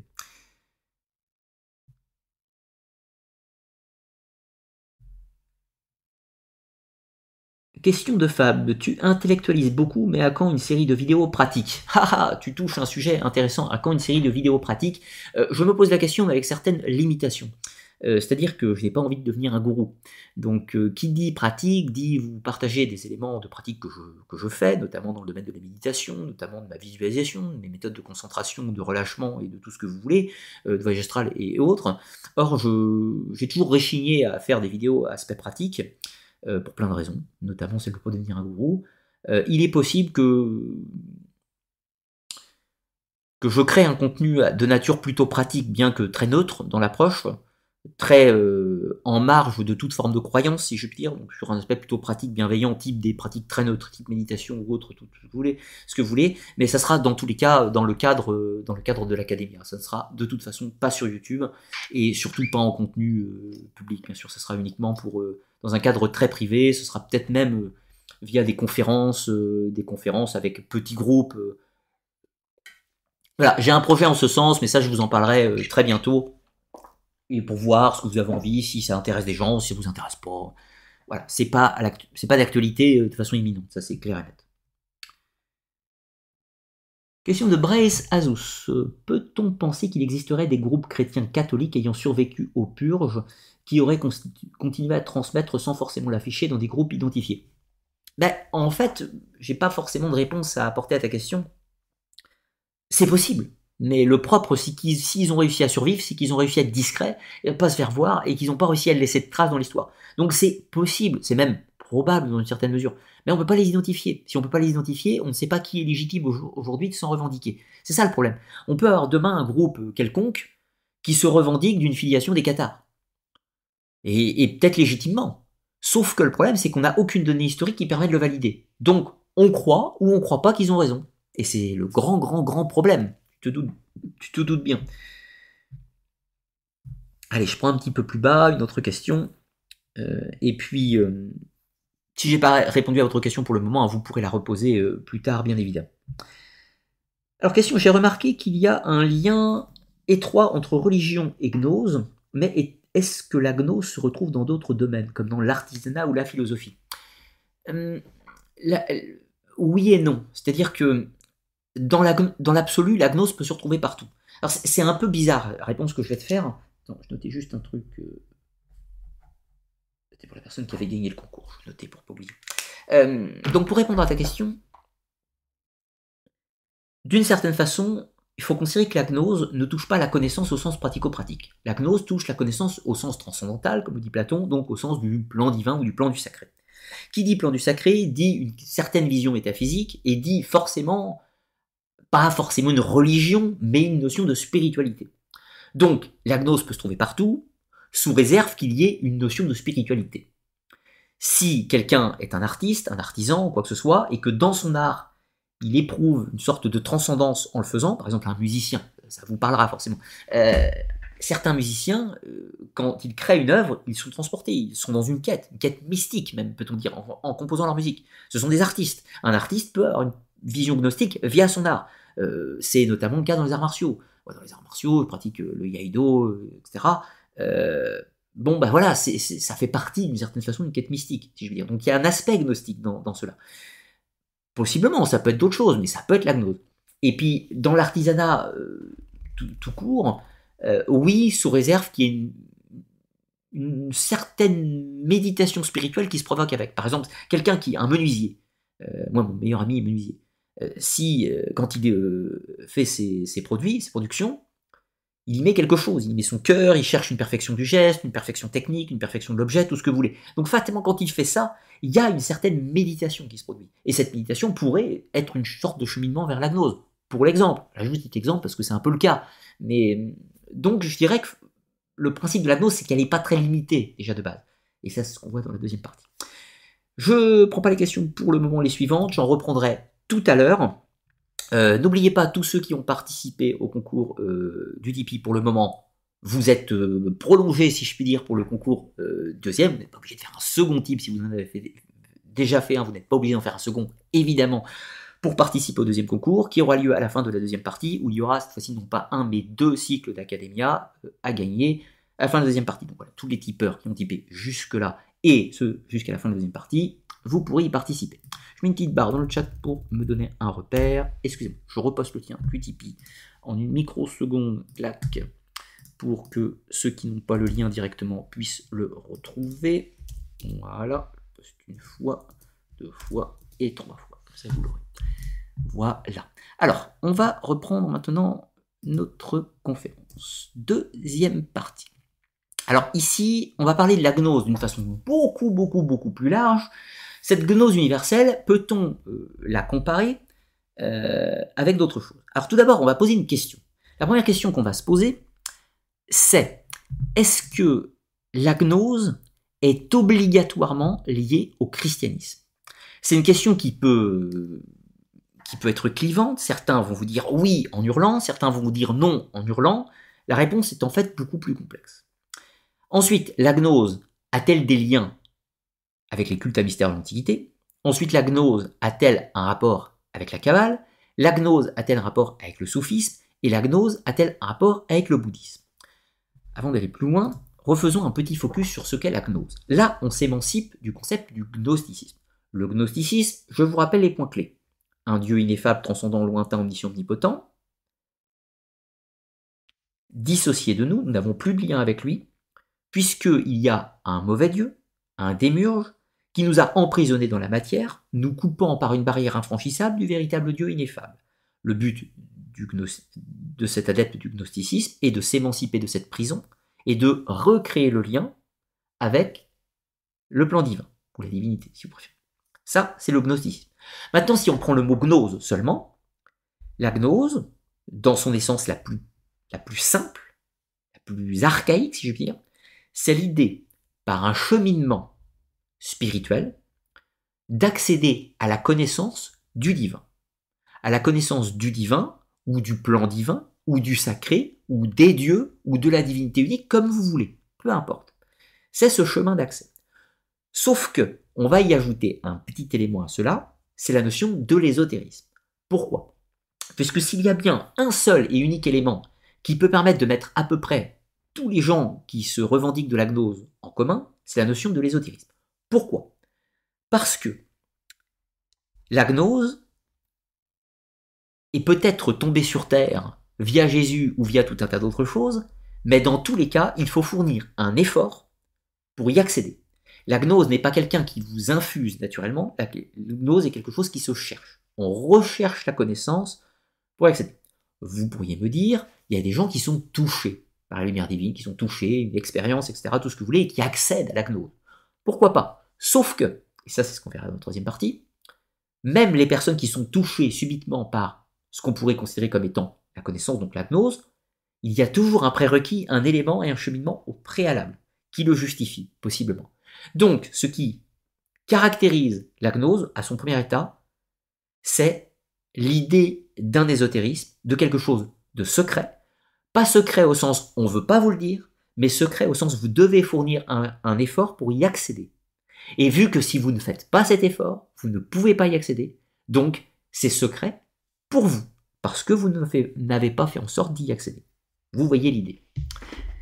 Alors, maintenant, la première question. La gnose est-elle liée au christianisme? Pour y répondre, on va poser quelques questions. Jésus-Christ est la figure de l'initiateur dans les courants du gnosticisme. C'est vrai. Mais y a-t-il d'autres initiateurs? Ensuite, le concept de la femme sagesse, cette fameuse Barbello, notamment Pistis Sophia que je vous citais tout à l'heure, est-elle l'allégorie de la tradition? Dieu, chez les gnostiques, est un Dieu lointain, ineffable, etc. Et le Dieu des gnostiques est-il le Dieu de la Bible? Évidemment, c'est non chez les gnostiques, mais cela peut-il se lire différemment? Et la fin, le plus important, le problème du mal. Pour les gnostiques, le monde matériel est-il toujours maléfique? Alors là, le portrait que je vous ai dressé, c'est le portrait de l'adepte lambda du gnosticisme, c'est-à-dire des valentiniens, des basiliciens, des ophites, tout ce que vous voulez. Pour un valentinien, Jésus-Christ est-il l'initiateur? Oui. Jésus-Christ est un aïon envoyé du Dieu ineffable sur terre apportant la connaissance. Il est l'initiateur par essence. Est-ce que pour un valentinien, il peut y avoir d'autres initiateurs? Eh bien, euh, la question est ouverte et je n'ai pas la réponse à cette question. Je n'ai pas la réponse à cette question puisque dans euh, les textes valentiniens qui sont à notre portée, on n'y fait pas forcément référence. Néanmoins, si on fait un peu de parallèle entre les traditions de l'époque, on pourrait considérer que les valentiniens ne sont pas opposés au fait qu'il y ait d'autres initiateurs, sur le plan que certains types des figures mythiques comme Hermès Trismégiste ou autres, ou Orphée, euh, auraient pu en fait être eux aussi des aéons venus sur Terre de la même façon pour apporter une connaissance de la même façon. Sauf qu'ils vont se référer plus logiquement à Jésus-Christ, puisque c'est contemporains de leur environnement. De leur environnement, là je vous rappelle, nous sommes au deuxième, troisième, quatrième siècle de notre ère, dans un environnement qui commence à être largement chrétien. Donc le fait que Jésus-Christ soit pris comme figure d'initiateur est normal. Est-ce qu'il peut y en avoir d'autres? Oui. Évidemment, si vous vous placez dans d'autres courants, eh bien on va trouver tout un tas d'autres initiateurs. Si vous êtes par exemple dans les cultes à mystère, c'est pas Jésus-Christ, ça va être Orphée, ça va être Dionysos, ça va être tout un tas d'autres noms chez les bouddhistes, c'est pas Jésus-Christ, ça va être d'autres bodhisattvas divers et variés, ou des bouddhas comme Siddhartha Gautama, et plein d'autres noms. Donc, est-ce que la gnose n'a qu'un seul initiateur? Non, pas automatiquement. N'importe quel esprit pur descendu sur Terre ayant apporté une connaissance peut potentiellement être un initiateur. La deuxième question. Chez les adeptes du gnosticisme, le concept de la femme sagesse est l'allégorie de la tradition. Alors, pas beaucoup développé tout à l'heure, je vais aller un petit peu plus loin. L'idée, c'est que dans, le gnosticisme, oui, dans la gnose de façon plus large, il y a ce double emploi de l'initiateur et de l'initiatrice. Sorte de couple primordial, peut-on dire. L'initiateur qui apporte la connaissance, qui la donne, porteur de lumière ou le serpent de la Genèse chez les Ophites, par exemple. Et la femme sagesse, c'est cette figure passive qui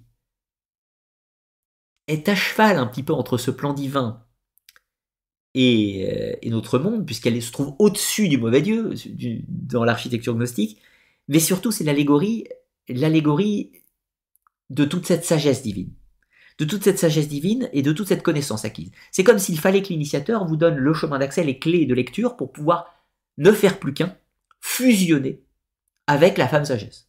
Donc il y a l'idée de l'union et du, féminin et du masculin, bien entendu, sans, connotation euh, d'aspect sexué terrestre, hein, si je veux dire. C'est la notion des doubles polarités masculines et féminines sur le plan métaphysique, mais sur le plan humain, un homme, une femme, ça change rien, après sur ce point, bien sûr. Ça amènerait d'autres études, si je puis dire. Mais donc, pour l'individu sur Terre, il y a l'idée que l'initiateur vous apporte les clés de l'initiation, et ensuite ce chemin initiatique a pour but de vous unir avec la femme sagesse avec la tradition. Et ce n'est que l'union de la connaissance et de la sagesse qui vous permettre la gnose véritable, le plan divin. Vous voyez l'idée. Chez les adeptes du gnosticisme, on y retrouve toujours cette idée de la femme sagesse. Barbello, Pistissophia ou d'autres noms.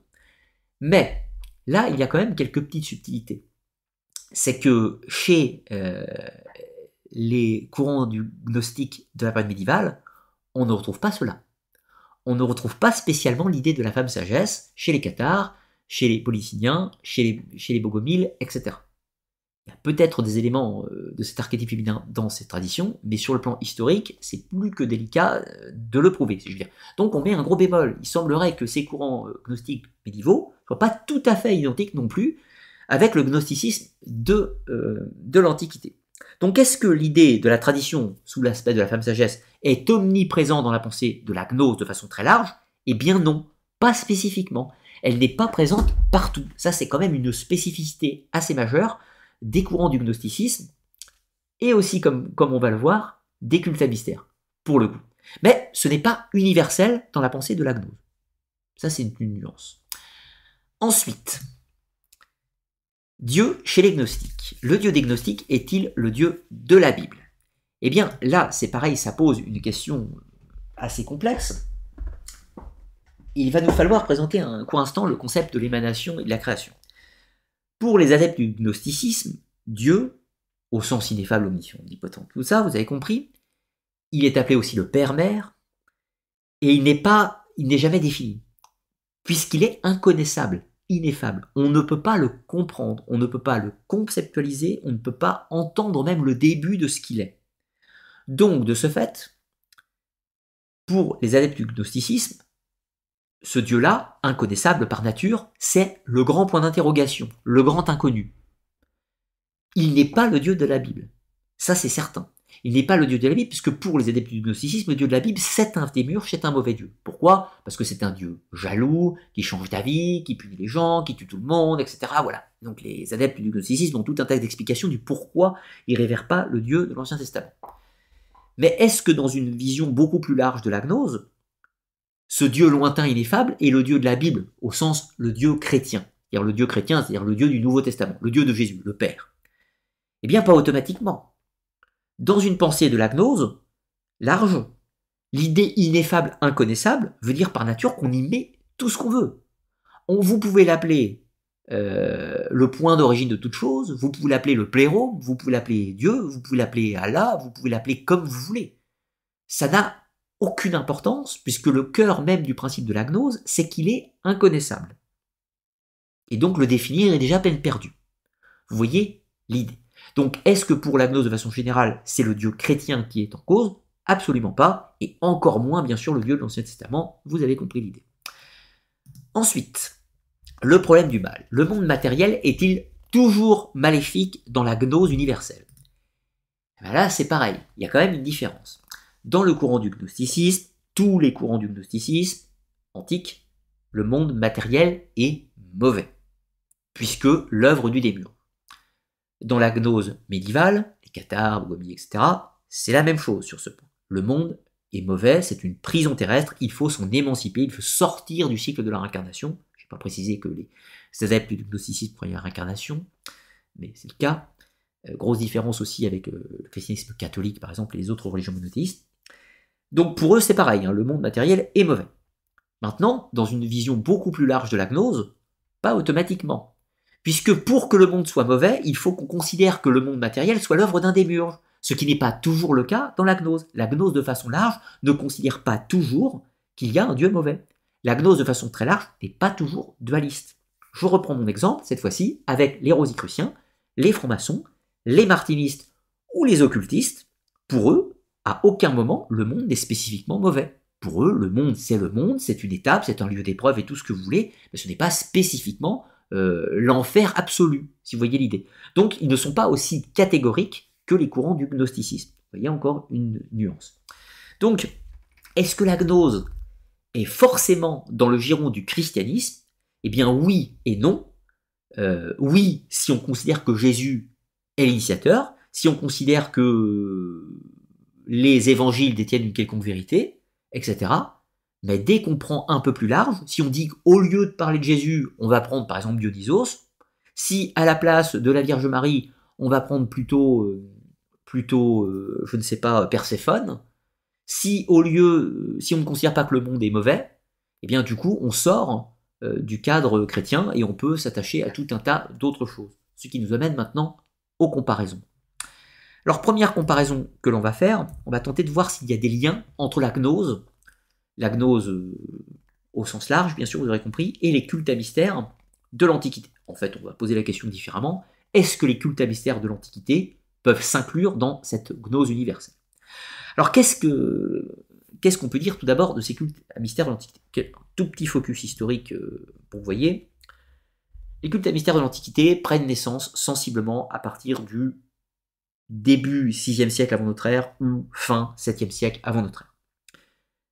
Les plus connus des cultes à mystère qui apparaissent sont le culte à mystère d'Éleusis en Grèce, le culte à mystère de Samothrace sur l'île grecque de Samothrace, le culte à mystère de Mitra qui lui apparaît beaucoup plus tardivement au 1er siècle avant notre ère dans le Proche-Orient et se diffuse dans l'Empire romain, le culte à mystère d'Isis, qui est une adaptation des mystères d'Éleusis, mais en Égypte, et donc qui va prendre une coloration égyptienne, mais qui fait exactement la même chose que les cultes à mystère grecs. On va avoir le culte à mystère de Dionysos, qui est également grec, qui se répand un petit peu partout en Méditerranée, et on en a encore tout un tas d'autres, etc. Les cultes à mystère sont des structures initiatiques, c'est-à-dire que pour pour y accéder, il faut pratiquer un rite d'initiation pour être reçu dans cette organisation. Il y a des épreuves, un cheminement, des conditions et tout un tas de choses à faire qui fait que vous êtes initié et une fois que vous êtes initié, vous êtes membre, vous êtes devenu un myste, un initié tout simplement, de ce culte à mystère. Donc c'est une religion à mystère privée. Ce n'est pas une religion publique. Tout le monde ne peut pas accéder à ces scripts. Leur enseignement est réservé pour leurs seuls membres et tout le monde peut avoir accès à ces enseignements sous réserve qu'ils soient initiés. Vous voyez l'idée. C'est la même chose, par exemple, que la franc-maçonnerie, ou que l'ordre martiniste, ou que tout un tas d'autres à notre époque actuelle, sur le plan qu'il y a besoin de critères d'entrée, d'initiation, pour accéder à ce qu'il y a dedans, tout simplement. cette cérémonisation, c'est un rituel, fait de tout un tas d'éléments, encore une fois. Et la base, le cœur des cultes à mystère, c'est d'accéder à la connaissance. Pourquoi? Parce que l'accès à cette connaissance va leur permettre d'accéder à l'immortalité. Mais pas l'immortalité du corps, l'immortalité de l'âme, ou le fait de ne plus faire partie de ce cycle de réincarnation perpétuelle, etc. Il y a des petites variables suivant les cultes mystères, notamment avec leur fils, mais l'idée centrale est là. Il y a une quête pour accéder à la connaissance, et cette connaissance permettra d'accéder au corps de gloire ou au corps de gnose, si l'on peut dire, dans le langage grec. Les points clés des cultes à mystère sont que tous les adeptes de ces cultes croient en la croyance en l'immortalité de l'âme, bien entendu.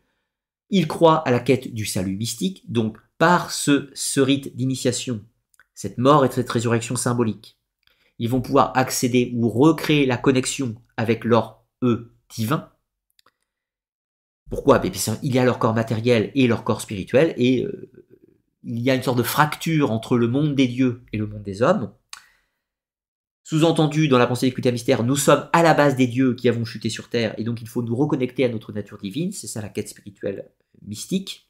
Il y a le rite d'initiation que je vous citais, il y a un enseignement secret réservé à ses seuls membres, et il y a une expérience mystique. C'est-à-dire que, lors de cette initiation, et lors de toutes ces épreuves et des enseignements, l'individu est censé vivre à un moment donné une expérience mystique. Cette expérience mystique provoquée par un cheminement a pour but de recréer la connexion avec la partie divine qui est en eux, d'éveiller leur divinité. Moi, j'utilise un, terme pour définir cela, c'est la quête de l'homme-dieu. Il recherche, je vais prendre une phrase hermétique pour l'illustrer. Chez les hermétistes, on a pour habitude de dire que Dieu est un homme immortel et que les hommes sont des dieux mortels. Eh bien, ça illustre parfaitement l'idée des cultes à mystère, qui est tout simplement que le but est de redevenir l'état de l'homme-dieu, l'état de perfection, le corps de gloire, le corps de gnose, le corps de connaissance, tout simplement. Et pour pouvoir euh, faire ça, il faut accéder à cette dite connaissance, bien évidemment, pour recréer le cheminement. Donc, est-ce que l'on peut dire à ce stade que les cultes à mystère peuvent s'inclure dans la gnose de façon générale? Eh bien, absolument. Tout à fait. Il y a l'idée que la quête de connaissance constitue le cœur de la libération pour l'accès au salut. Sauf que les cultes à mystère ne s'incluent absolument pas dans le cadre du christianisme. Ils ne révèrent pas les mêmes dieux, au lieu de prendre Dieu et Jésus, eh bien ils vont prendre une figure de l'initié, par exemple Dionysos dans le culte à mystère de Dionysos, mais aussi Dionysos à Samothrace, à Leusis et tout un tas d'autres cultes. Parfois on va y prendre Mitra dans le culte à mystère du même nom. On va y prendre euh, euh, mince, euh, ah, Osiris, mais sous un autre nom, c'est-à-dire euh, dans le mystère d'Isis, etc. On va prendre des noms variables qui est la figure de l'initiateur. Chez les orphistes, on va prendre la figure d'Orphée. Orphée est l'initié, celui qui a restauré le lien divin et qui peut faire profiter les autres de certains enseignements via des rites secrets et tout un tas d'autres choses. Donc ils prennent un autre modèle d'initié, ils prennent un autre modèle de femme sagesse, ils vont l'appeler Perséphone, ils vont l'appeler Déméter, ils vont l'appeler Cérès, ils vont l'appeler Isis, ils vont l'appeler comme vous voulez, mais il y a ce concept de l'union, l'initiateur, le modèle, qui permet le cheminement, de ce cheminement, il y a la mort et la résurrection symbolique, et à cette résurrection symbolique, on s'unit à la tradition, sous-entendu à la femme sagesse, ce qui permet connaissance, sagesse, accès à la gnose. Ça, c'est le concept des cultes et mystères. Maintenant, faisons d'autres comparatifs. Est-ce que la gnose et la cabale sont compatibles? Plutôt, autre question, la cabale peut-elle s'inclure dans le système générique de la gnose? Si on limite la gnose au christianisme, absolument pas. Pour la raison simple qu'il faudrait, si on limite, euh, comprenez, limiter la gnose au christianisme, ça veut dire accepter l'idée christique, donc Jésus. Et qu'il est l'initié par essence, possiblement le seul. Mais on ne peut pas faire ça. C'est beaucoup trop limitatif en réalité. Et même les gnostiques de l'Antiquité n'auraient pas conçu comme ça, en l'absolu. Donc, du coup, prenons la Kabbale. La Kabbale n'est pas chrétienne puisqu'elle se base sur euh, la tradition juive et la religion juive. vous allez me dire, il y a quand même déjà un premier bémol avec cette histoire, c'est que la Kabbale est une tradition ésotérique du judaïsme, bien sûr, qui tente notamment d'interpréter l'Ancien Testament. Notamment euh, la Torah, c'est-à-dire les cinq premiers textes de la Bible, les cinq premiers, Genèse, l'Exode, le Deutéronome, le Nombre, les Lévitiques. Donc les décoder comme euh, en herméneutique, un hein, décodage secret. Vous vous rappelez, Origène Origène, le sens littéral, religion publique, le sens en métaphore, lecture euh, morale, et le sens ésotérique, le sens caché, donc la Kabbale. Là, on pourrait me dire, bah oui, mais euh, les adeptes du gnosticisme, eux, ils considèrent que l'Ancien Testament, c'est cacaboudin, c'est mauvais dieu des murges, et les kabbalistes, eux, ils tentent d'interpréter tout ça. Ils sont pas d'accord. Là, on est bien d'accord. Et soyons nets et précis, les adeptes du gnosticisme ne peuvent pas être en accord avec les adeptes de la Kabbale. Ceci est incompatible. Pour la raison extrêmement simple que je viens de vous citer le Dieu de l'Ancien Testament, pour les kabbalistes, est le véritable Dieu. Et pour les gnostiques, c'est un pourri. Donc ils ne peuvent pas se mettre d'accord. Du coup, restons sur la Kabbale. La Kabbale, elle, en interprétant ces textes et avec tout un tas de raisonnements, va, pour le kabbaliste, enfin le kabbaliste tente de créer un cheminement, un chemin spirituel, basé sur tout un tas de concepts, notamment celui de l'arbre des séphiros, que vous connaissez, je vous remets l'image pour que vous le voyez, juste ici. Donc tout un cheminement initiatique avec des étapes, des épreuves et tout ce que vous voulez, dans le but d'accéder, de faire sien des vertus et de ces vertus pouvoir accéder à des concepts, et de ces concepts pouvoir à la fin accéder à la connaissance, et donc qui dit connaissance, aller dépasser la couronne. Euh, pour le petit exemple, hein, Chokma et Bina, c'est respectivement l'intelligence et la sagesse qui amènent tout ça critère à la couronne, puis à l'Einsof, le divin au sens absolu ineffable, et donc l'union au divin. Donc le kabbaliste sert à s'unir au divin, retourner à l'état de l'homme-dieu, de pur esprit, initial, et sur ce plan, eh ben, c'est totalement gnostique. Enfin, c'est totalement dans cette idée de gnose universelle. Vous l'aurez compris. Sauf que, bien évidemment, il ne pourrait pas s'entendre avec les adeptes du gnosticisme. D'où, dans le réveil des traditions, rosicruciens, francs-maçons, martinistes, occultistes, et tout ce que vous voulez, et même église gnostique hein, moderne, tout cela emploie tout un tas de concepts qu'ils ont piochés dans la Kabbale. S'ils ont pioché des concepts dans la Kabbale, c'est parce qu'à un moment donné des penseurs, et notamment Pic de l'Émirandol que je vous ai cité tout à l'heure à la Renaissance, a tenté de reprendre les éléments de la Kabbale et en faire une version chrétienne. Donc, la différence, c'est que dans la Kabbale chrétienne, on reprend des éléments kabbalistiques type arbre de Séphiros, etc., mais on y rajoute Jésus. On y rajoute des éléments chrétiens. La Kabbale chrétienne n'est pas la même chose que la Kabbale hébraïque. Or, toutes ces personnes que je dis, les rosicruciens, les francs-maçons, les martinistes euh, et les occultistes, eux, quand ils prennent des éléments de la Kabbale, c'est des éléments de la Kabbale chrétienne, la plupart du temps. Quelques-uns vont tenter d'aller à la Kabbale hébraïque, mais ça amène à autre chose. Et donc, de ce fait, on est en accord avec la gnose de façon générale, mais on n'est à aucun moment en accord, du coup, avec la gnose au sens gnosticiste antique. Il y a quand même un début d'incompatibilité dans cette histoire-là.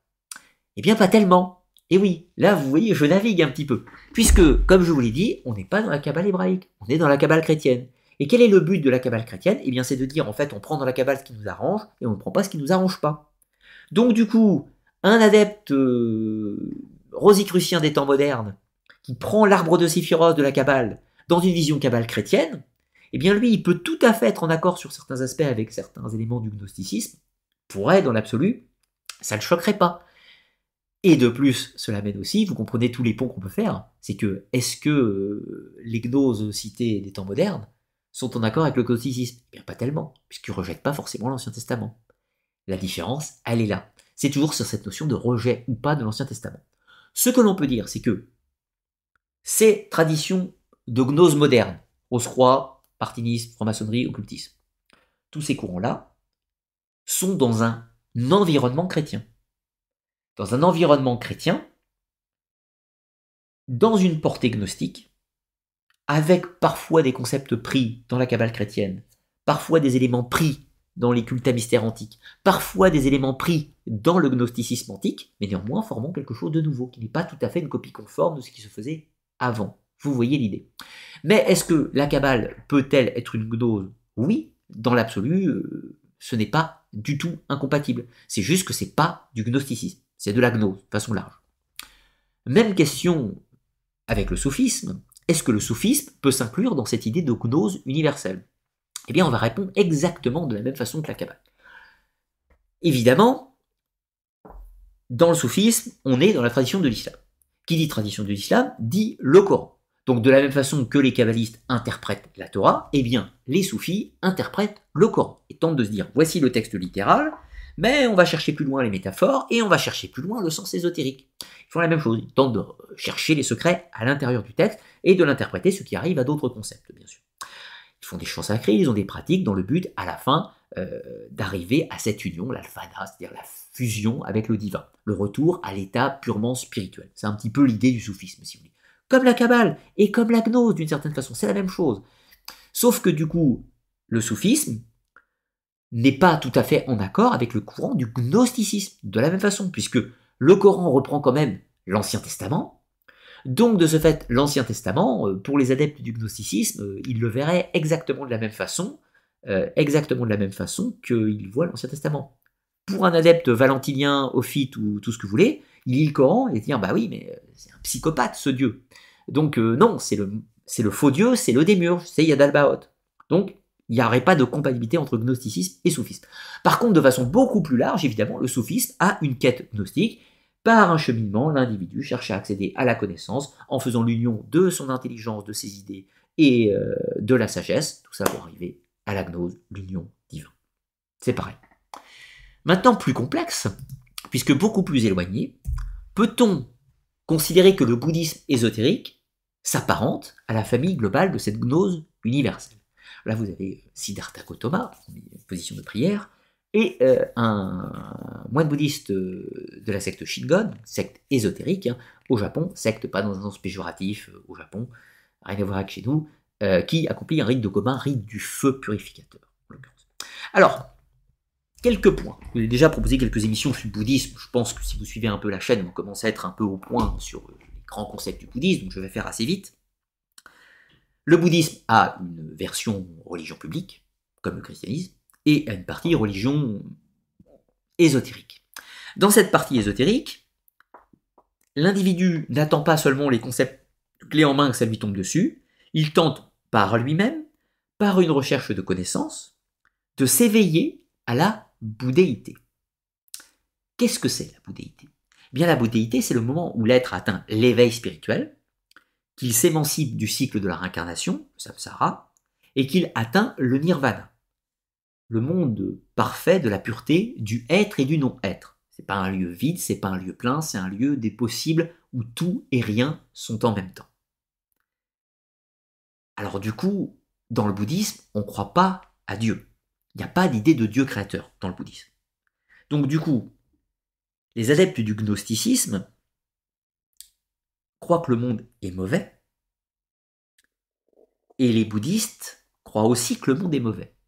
Pour les bouddhistes, la Terre, c'est le monde de la souffrance, créé de nos égaux individuels, nos mauvaises pensées, etc., mise en forme, tout ce que vous voulez. Donc dans les deux cas, les adeptes du gnosticisme et du bouddhisme sont d'accord.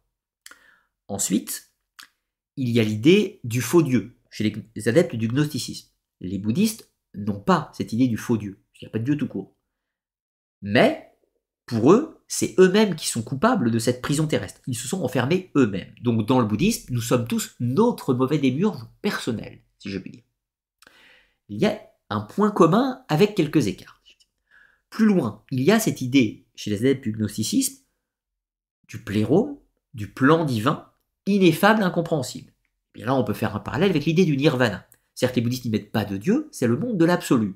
Absolu, ineffable, incompréhensible tant qu'on n'y est pas. C'est la même chose que pour les adeptes du gnosticisme, si l'on peut dire.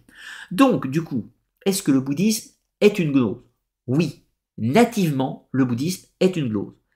Mais en plus de ça, c'est une gnose très proche du gnosticisme pour le coup. une gnose de façon beaucoup plus générale, bien sûr, mais c'est une gnose très très proche du gnosticisme.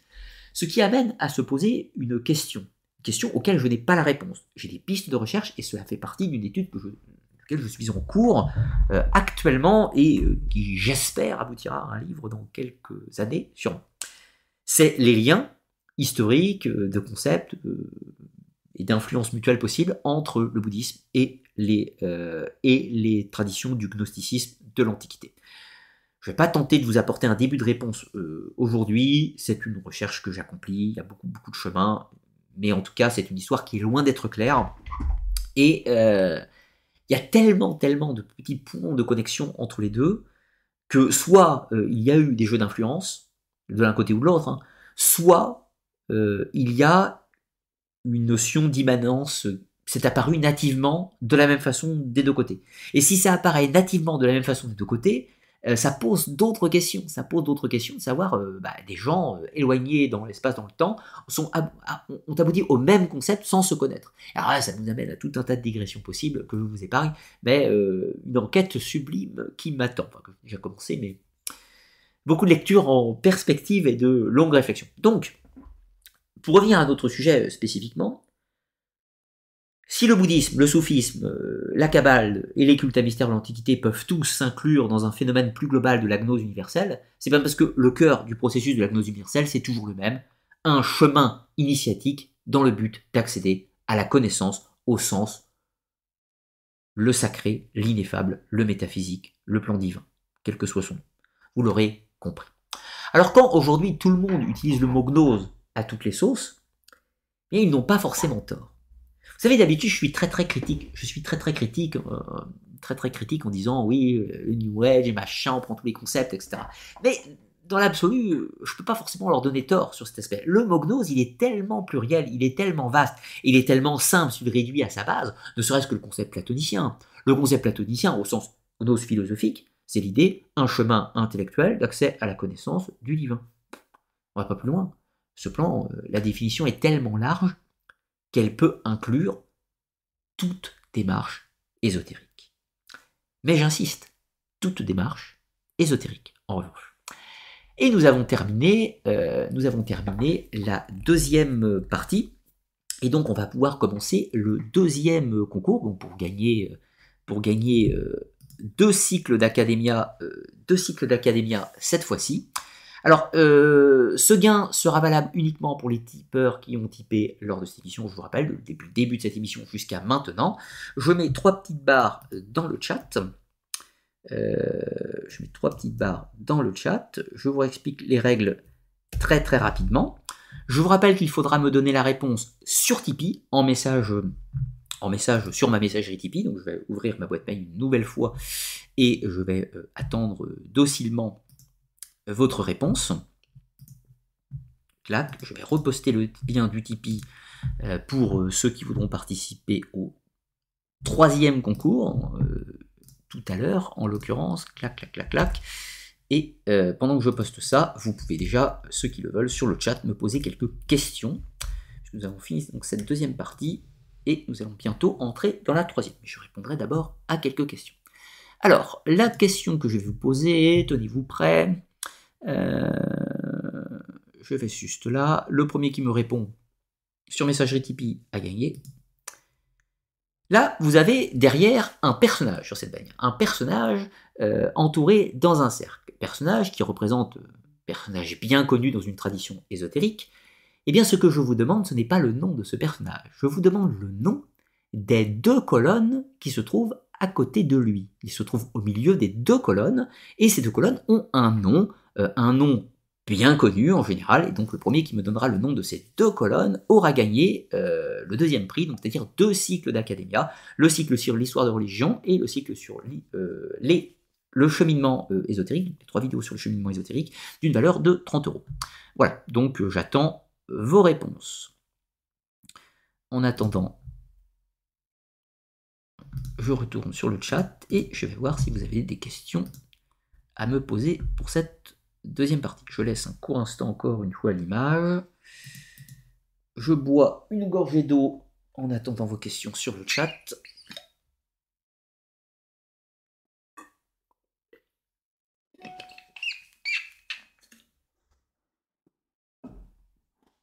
Ah, j'ai reçu une première réponse, je verrai si c'est la bonne, j'attends d'en voir plusieurs, si vous vous trompez au cas où.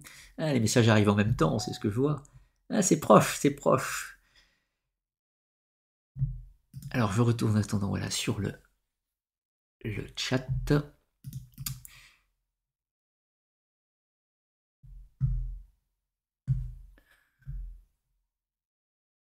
J'ai eu du mal à trouver votre mail.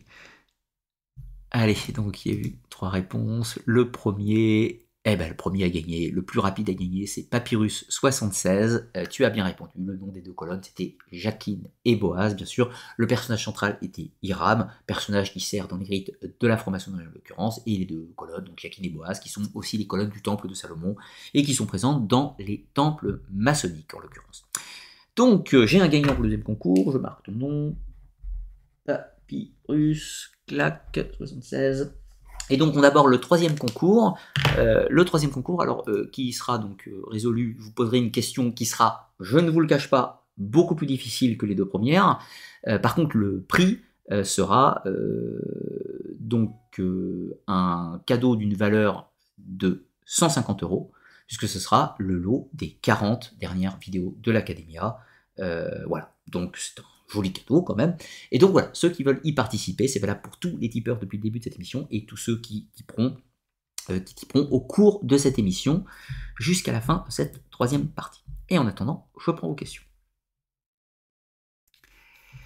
Si vous aviez posé des questions auxquelles je n'ai pas répondu hein, tout à l'heure ou, euh, dans, dans le cœur de la conférence, je n'ai pas du tout, du tout abordé les sujets, n'hésitez pas à les reposer, hein, bien entendu.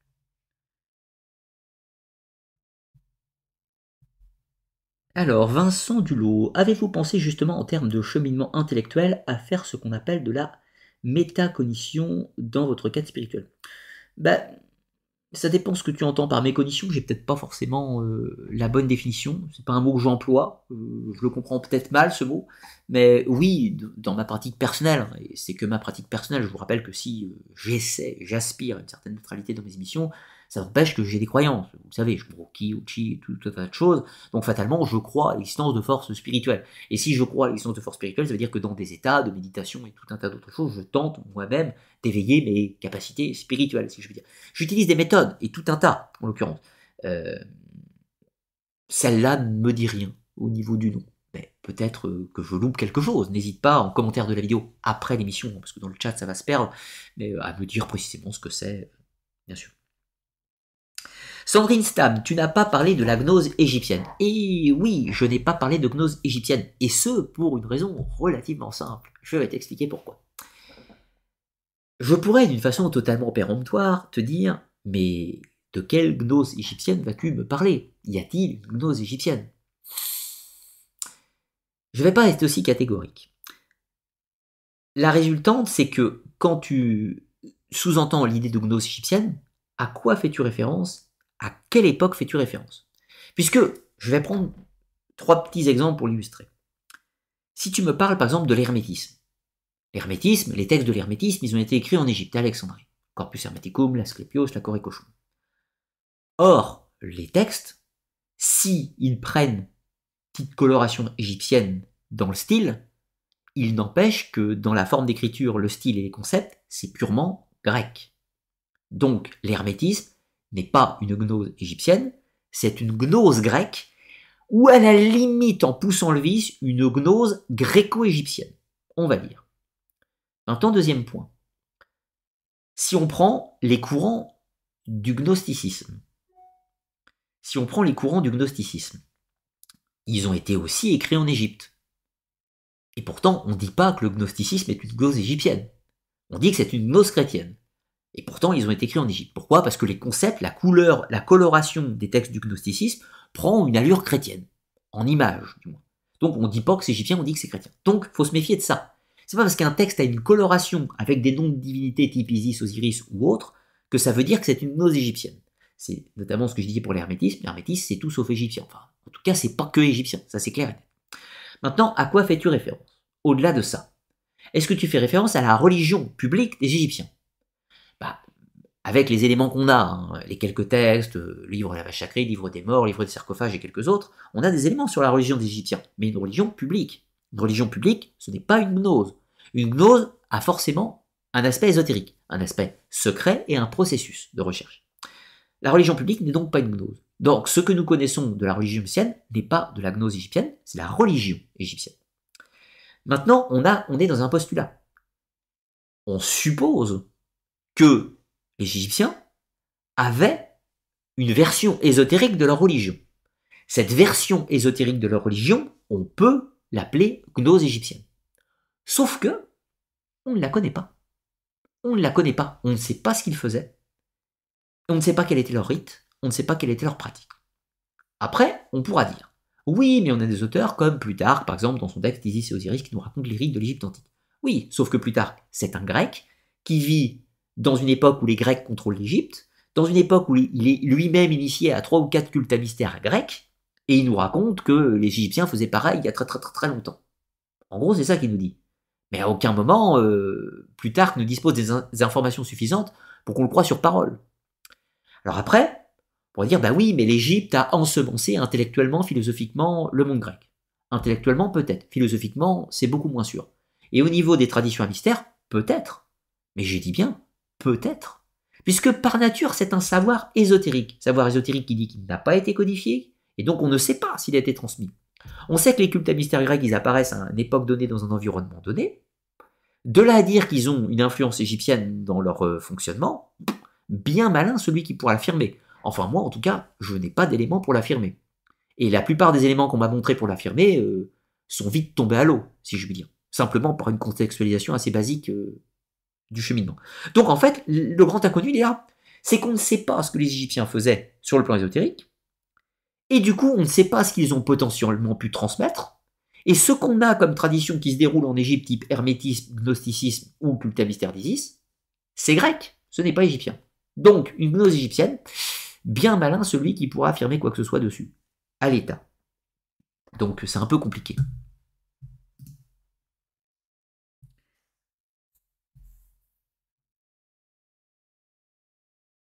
Alors, euh, quel rôle donnerais-tu à Simon le magicien? Simon le magicien, j'en ai déjà parlé parce que j'ai fait une émission dédiée à Simon le magicien, une petite émission de 15-20 minutes que tu retrouveras sur la web TV dans la playlist euh, Mage et Sorcier. Euh, Simon le magicien est considéré comme un, petit peu le premier, le premier adepte du gnosticisme qui a vécu au premier siècle de notre ère, puisque c'est ses disciples qui ont formé les premières écoles du gnosticisme et, ainsi de suite. Simon le magicien, c'est typiquement l'archétype de l'hérétique gnostique pour l'Église. Voilà, en gros, en, très simple. Euh, quelle est l'origine des rose-croix mégalithiques euh, Pareil, j'ai fait une vidéo sur la rose-croix d'une trentaine de minutes où je tente euh, de présenter les grandes théories. Il n'y a, aucune théorie qui fait consensus absolu. il est probable, là je te donne mon point de vue, hein, bien sûr, limite à cette prudence. Pour moi, la rose-croix est un courant philosophico-ésotérique qui est né au début du XVIIe ou à la fin du XVIe et qui est basé sur le réveil de ces traditions de la Renaissance, des penseurs comme Marcel Fissin, Paracels, Agrippa, euh, Michael Meyer et quelques autres, Michael Meyer qu'on soupçonne d'ailleurs fortement d'être un de ces rosicruciens, euh, et que c'est dans ce terreau-là que la Rose-Croix a pris la forme d'une fable littéraire, dans le but de produire le réveil de cette tradition. Mais je ne pense pas que la Rose-Croix, euh, déjà au moment où l'apparition du texte, il n'y a pas spécifiquement une société bien organisée. Je ne pense pas que la Rose-Croix soit héritière d'une société plus ancienne qu'elle. Je ne pense pas qu'elle puisse ses origines ni dans l'Égypte, ni chez les Cathares, ni chez les Templiers, ni chez rien du tout, pour moi. La Rose-Croix, c'est un, à un instant donné, un groupe d'individus a eu le désir de réveiller ces traditions et leur donner un corps. Un corps via un mythe littéraire, via une fable ésotérique et tout un tas d'autres choses. Mais pour moi, la Rose-Croix, c'est un réveil et non pas. Euh, c'est un, un, une invention qui réveille la tradition, mais qui n'en a pas de filiation, si tu, en gros. Sandrine, je pense que justement les Grecs ont repris les mystères égyptiens dans les traditions à mystère. Du moins, c'est ce que m'a dit une amie hermétiste. Ben, je, suis désolé hein, pour ma réponse un peu péremptoire, mais justement, c'est ce que tu penses. Mais à l'état, euh, je m'appuie sur, euh, sur les, auteurs hein, qui, ont, qui ont travaillé sur les cultes à mystère, notamment, je vais en citer qu'un, c'est Walter Burker. Walter Burker, il va nous montrer qu'il y a beaucoup plus d'influence orientale, beaucoup plus mésopotamienne, phénicienne et autres dans les cultes à mystère grecs que égyptienne en l'occurrence. Donc, à l'état, euh, avec toute la prudence de réserve, il y aurait plutôt des influences orientales et traces dans la gestation des cultes à mystère euh, grecs que égyptienne, puisque l'influence égyptienne sur la Grèce intervient plus tardivement, en l'occurrence. C'est une question de date, en fait. Tout ça, c'est une question de chronologie et de date. De plus, il y a des concepts qu'on trouve en Égypte qu'on ne trouve pas en Grèce. C'est très, très fragile. On a beaucoup tendance à mythifier l'Égypte, mais on oublie souvent aussi la Mésopotamie. Mais bon, j'affirme rien. Hein. Je fais juste un état des choses de la recherche. Est-ce que le concept de gnose existait dans le contexte d'Ahura Mazda et de Zarathustra? Euh, on, peut le supputer dans le, dans zoroastrisme. On peut le supputer dans une certaine mesure puisque le zoroastrisme porte en lui l'idée d'un cheminement spirituel qui est très personnel, où, l'individu doit accéder à tout un tas de vertus potentiellement pour à la fin accéder à la maison, la maison du rêve, la maison d'éternité, une sorte de paradis, si on veut dire, et ne faire plus qu'un avec la divinité. Donc on pourrait considérer qu'il y a une démarche gnostique dans le zoroastrisme, mais néanmoins, y a-t-il vraiment une vision ésotérique et tout ça euh, Je serais assez prudent euh, avant de l'affirmer. Même très prudent. Allez, encore une dernière question et on entrera dans la, dans la troisième partie. Question, pensez-vous que c'est ainsi que, citoyen puisse être en lien avec l'énergie révoltée de Lucifer et qu'il ait les nerfs au point de soulever un, de soulever un mouvement capable d'unifier les êtres humains? Euh, je suis pas sûr d'avoir bien saisi ta question. Je suis pas sûr d'avoir bien saisi ta question, mais est-ce qu'un individu est capable de changer le monde? Si c'est ça ta question de façon extrêmement plus large, je serais tenté de te dire oui. Après tout, il y a des types qui ont changé le monde. Des types ont changé le monde. Alors, Alexandre le Grand a changé le monde, euh, Jules César a changé le monde, euh, Jésus-Christ a changé le monde, Mahomet a changé le monde, euh, Siddhartha Gautama a changé le monde, Gandhi a changé le monde plus récemment, Hitler, Staline aussi ont changé le monde dans une vision plus négative. Donc qu'un individu unique puisse changer le monde, oui. après, j'ai peut-être pas bien saisi ta question.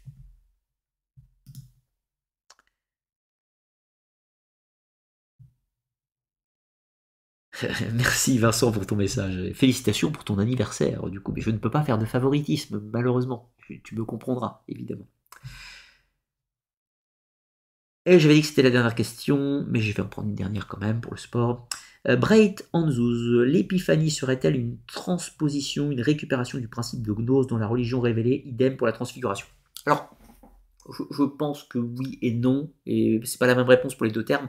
Je pense tout d'abord que l'épiphanie est simplement une relecture et une réadaptation, euh, une réadaptation des euh, fêtes saisonnières qui célèbrent le retour du printemps, cette grande communion. Pour la transsubstantation notamment aussi.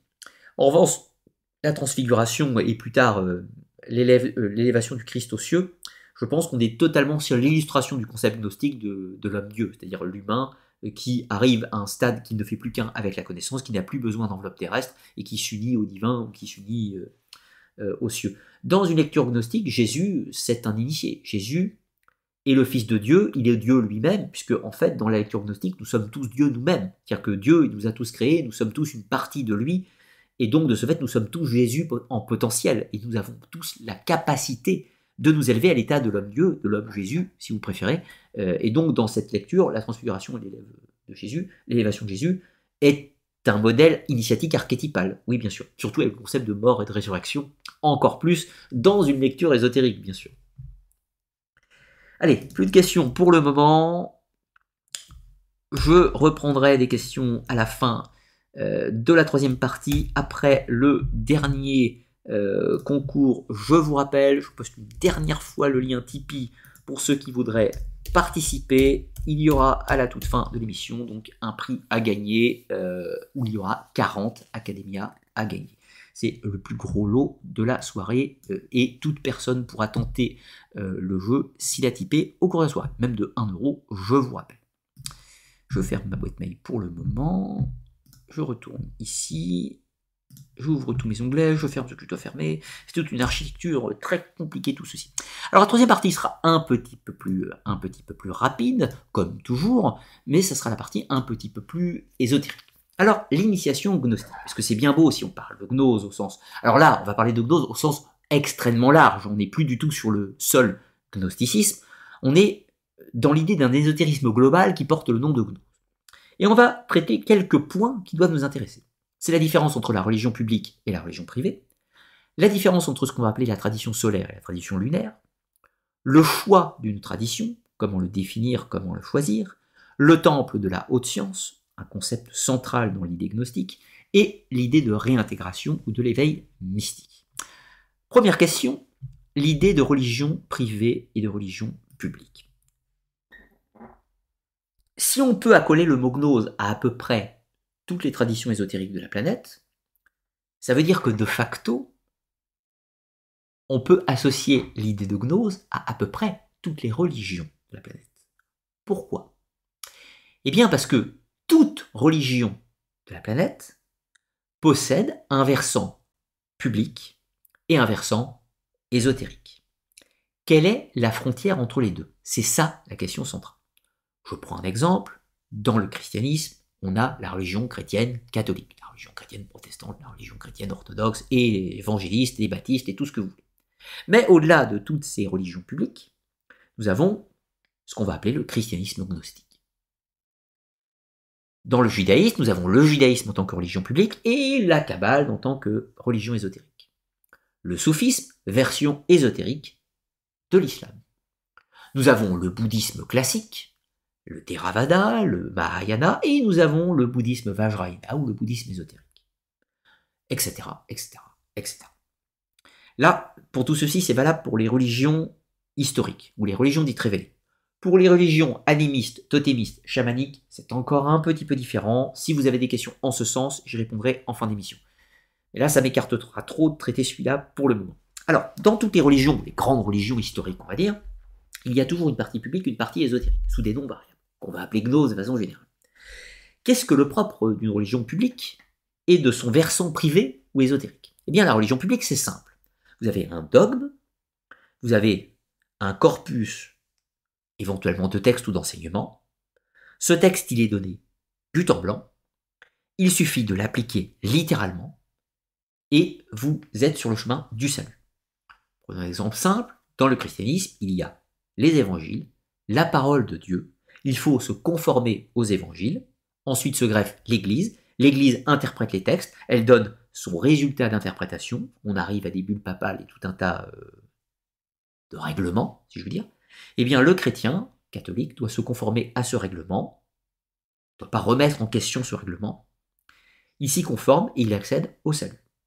Il n'y a rien à faire, c'est ce qu'on appelle une voie passive.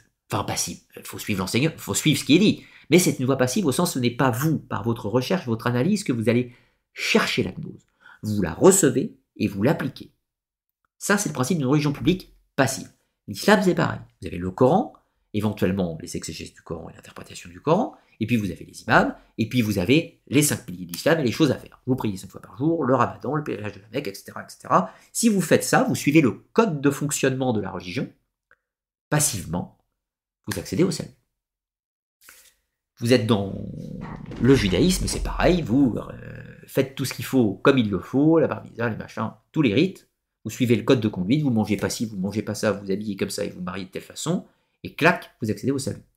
Passivement, vous n'êtes pas en recherche de gnose. Vous appliquez le dogme, le code. C'est tout. Je dis pas que c'est pas bien. Je dis que c'est comme ça. C'est vous appliquez.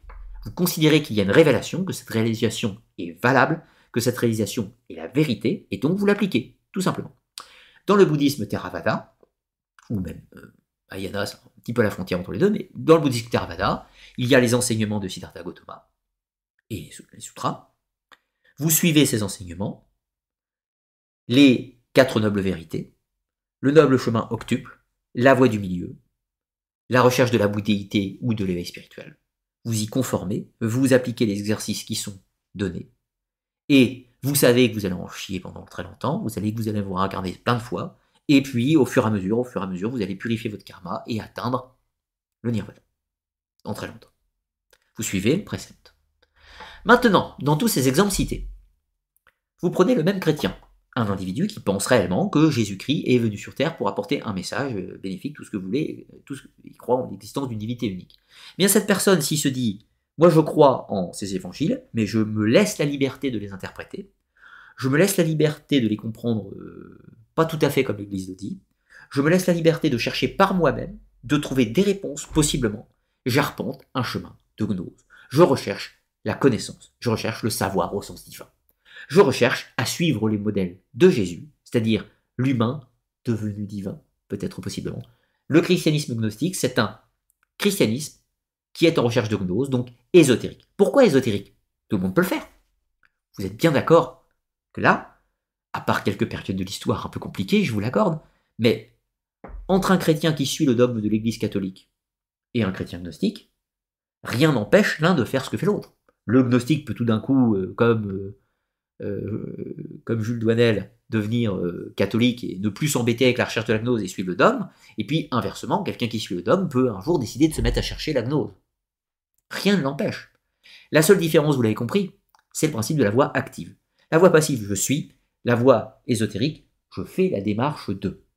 Qui dit faire la démarche de, dit je suis en recherche d'un savoir dit ésotérique, intérieur, en moi, mais il faut le chercher. Ce n'est pas quelque chose qui tombe du ciel. C'est la même chose avec le soufi. Le soufi, euh, le musulman d'origine, peut se dire Moi, j'ai envie de chercher par mes propres moyens. Je ne veux plus être dans une religion passive, je veux être dans une religion active et chercher la gnose. Ou l'alfada, donc la fusion avec le, divin. Pareil pour le kabbaliste qui tente de gravir son arbre des séphiros, par étapes, par un cheminement, par des épreuves et tout un tas de choses. Il est en recherche de gnose et la fusion avec la Insof. Pareil pour le bouddhisme, le bouddhisme Vajrayana, le véhicule de diamant, se dit ok c'est bien beau, mais moi j'ai pas envie de me réincarner 500 000 fois, je veux que dans cette vie atteindre l'éveil spirituel. Vous pourriez dire c'est très égotique, vous pourriez penser c'est ce que pensent les courants euh, du, bouddhisme public, si je puis dire, mais dans, pour eux c'est simple, ils font des rites, ils mettent des protocoles en place avec des, des rites très particuliers, des épreuves, des rites d'initiation, le Kanjo notamment au Japon, et par ces rites, ils veulent accéder à la gnose, tout simplement. Voilà, c'est une voie active. Donc ce qui différencie la religion publique de la religion privée, c'est la notion d'une voie active. Elle est privée uniquement parce qu'on fait le choix ou non d'y entrer. C'est pas plus compliqué que ça. La notion de l'ésotérisme, c'est pas forcément, faut pas la, faut pas la confondre avec une société secrète. Une société secrète veut dire qu'il y a une barrière infranchissable à l'entrée et il faut qu'on vous ouvre la porte. L'ésotérisme, c'est pas ça. L'ésotérisme, c'est à l'intérieur. Donc l'ésotérisme, c'est vous-même qui ouvrez la porte. C'est vous qui soulevez le voile d'Isis. C'est personne qui le fait à votre place. Et là, on touche la deuxième spécificité des gnoses, c'est le choix entre les traditions solaires et lunaires. Alors, plusieurs personnes, ont tenté, euh, ont employé ces termes. Ça va de certains occultistes à certains auteurs New Age actuels. Par exemple, Papus a cité cette distinction entre la tradition solaire et la tradition lunaire. Et puis, plus récemment, l'auteur à succès Paolo Coelho dit, parle aussi de cette tradition solaire et tradition lunaire. C'est tout à fait intéressant. C'est que Paolo Coelho lui-même est dans une tradition solaire, alors que Papus lui-même est dans une tradition lunaire. C'est des mots d'emploi, mais en gros, c'est simple. La tradition solaire, c'est l'individu qui, par son propre cheminement, seul en général, ou dans un groupe mais sans rite particulier, va se laisser porter par ses intuitions, ses émotions, et tenter de, de trouver son chemin du divin, de la gnose, ce sera un terme plus adapté, trouver son chemin de la gnose par l'expérience mystique. En gros, il chemine, il se pose des questions, il va méditer en forêt, il regarde l'océan, regarde le soleil, il laisse tout ça venir à lui, il se laisse lire le monde, pourrait-on dire. La tradition solaire, c'est une tradition qui est contemplative et qui aboutit possiblement un jour à l'expérience mystique. Jésus, typiquement, est le modèle d'une tradition solaire, tout simplement. Euh, Siddhartha Gautama est le modèle d'une tradition solaire, peut-on dire. Et puis l'autre côté, la tradition lunaire, c'est typiquement celle des occultistes, c'est typiquement celle des sociétés ésotériques, c'est typiquement celle des ordres occultes, tout ce que vous voulez. C'est celle qui passe par la réflexion intellectuelle. Nous n'avons pas eu l'expérience mystique, nous ne sommes pas touchés par le divin, donc il faut par l'acharnement, par le travail, par la réflexion, par la lecture, par la compréhension, par l'étude de l'histoire, des traditions, des machins, des concepts, des invariants et des mythes, par toute cette lecture-là, tenter d'accéder à cette expérience mystique, mais pour accéder à cette expérience mystique, ça va passer par tout un tas d'opérations théoriques, je vous disais à l'instant, mais aussi d'opérations pratiques, rituelles. On pourrait dire que Platon est un adepte de la tradition lunaire, tout comme euh, l'était Kukai, le créateur du bouddhisme Shingon au Japon, tout comme l'était Papus ou Stanislas de Goethe ou Pierre Piob ou même Eliphas Lévy, et tout comme l'était par exemple aussi, euh, exemple en tête, euh, et tout comme l'étaient par exemple les adeptes de, des ophites, donc courant du gnosticisme de l'Antiquité, eux étaient plus dans une tradition lunaire, alors que les, les valentiniens étaient plutôt dans une tradition solaire. Les cathares étaient plutôt dans une tradition solaire. Les bogomiles étaient dans une tradition solaire. Les francs-maçons sont dans une tradition lunaire, etc. Vous voyez l'idée. C'est pas une question de mieux ou de moins bien, c'est deux chemins différents. L'un est contemplatif et mystique, l'autre est initiatique et opératif. C'est la différence entre les deux. Mais dans les deux cas, ça peut être de la gnose. Ensuite, la troisième question, c'est le choix d'une tradition. Évidemment, toute personne qui veut s'intéresser à une tradition, et là je parle, pour moi, je parle pour vous, je parle pour n'importe qui, en fait, c'est une question de cohérence. L'idée, c'est que quand on a la chance ou pas, hein, d'être dans une tradition dite solaire, il n'y a pas besoin de choisir une tradition. Vous avez vos réponses qui apparaissent au fur et à mesure de vos parcours. ce qu'on appelle un chemin de vie, si vous préférez. Et c'est très bien. Sauf que des personnes, pour X raisons, font un choix plus intellectuel. Et quand on fait un choix plus intellectuel, on doit étudier des concepts, on doit passer par euh, des clés de lecture, l'étude des mythes, l'étude de l'histoire, tout ce que vous voulez, comme moi, je suis plutôt de tradition lunaire par exemple. Et donc, on choisit des traditions, des écoles, des enseignements qui vont nous convenir. Certains vont aller frapper à la porte d'un temple franc-maçon. Certains vont aller frapper chez les Rose-Croix. Certains vont aller frapper chez les Martinistes. D'autres à l'école Shingon du bouddhisme ésotérique. Certaines vont taper nulle part, comme moi par exemple. On va taper nulle part, mais on va lire. On va lire les textes de la Kabbale. On va lire les textes, euh, les textes du soufisme. On va lire les textes de l'omniodo japonais. On va lire les textes. On est dans une tradition active, lunaire, même sans faire le choix d'une tradition. Mais malgré cela, on étudie les concepts. Ça, c'est très important. Et évidemment, si une personne voulait entrer dans une tradition, il faudrait absolument que cette tradition lui corresponde. Je m'explique. Si vous ne croyez pas en le Christ, quel est votre intérêt d'aller chez les rosicruciens? Objectivement parlant. Quel serait votre intérêt à vous d'aller chez les rosicruciens si vous ne croyez pas en la base du fondamentaux des rosicruciens, c'est-à-dire l'idée que le Christ est un messager qui porte la révélation en lui? Ça n'a aucun sens. Quel serait votre intérêt d'aller vous faire initier à la secte bouddhiste Shingon au Japon si vous êtes musulman, et possiblement adepte du soufisme? Quel serait votre intérêt? Les bouddhistes ne croient pas en Dieu, ne croient pas en l'existence de divinité. pour les musulmans, ils sont adeptes des idoles pratiquent des rites, ils euh, croient à la réincarnation et tout un tas d'autres choses. Si votre croyance de foi est l'islam, quel serait votre intérêt d'aller dans une démarche ésotérique du bouddhisme? Ça n'a aucun sens.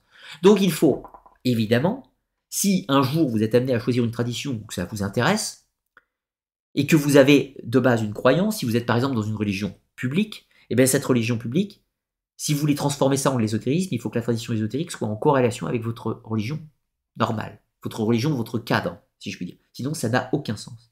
Si demain, un chrétien, je dis bien un chrétien, va étudier la Kabbale hébraïque, soit c'est dans une quête de recherche intellectuelle, comme moi, par exemple, je lis des textes kabbalistiques pour la recherche intellectuelle, je ne crois à aucun moment euh, à la réalité du Dieu juif ou à la réalité euh, de la tradition juive. Pour moi, la religion juive est une religion comme toutes les autres, mais à aucun moment je ne considère qu'il y a une vérité dans la Bible.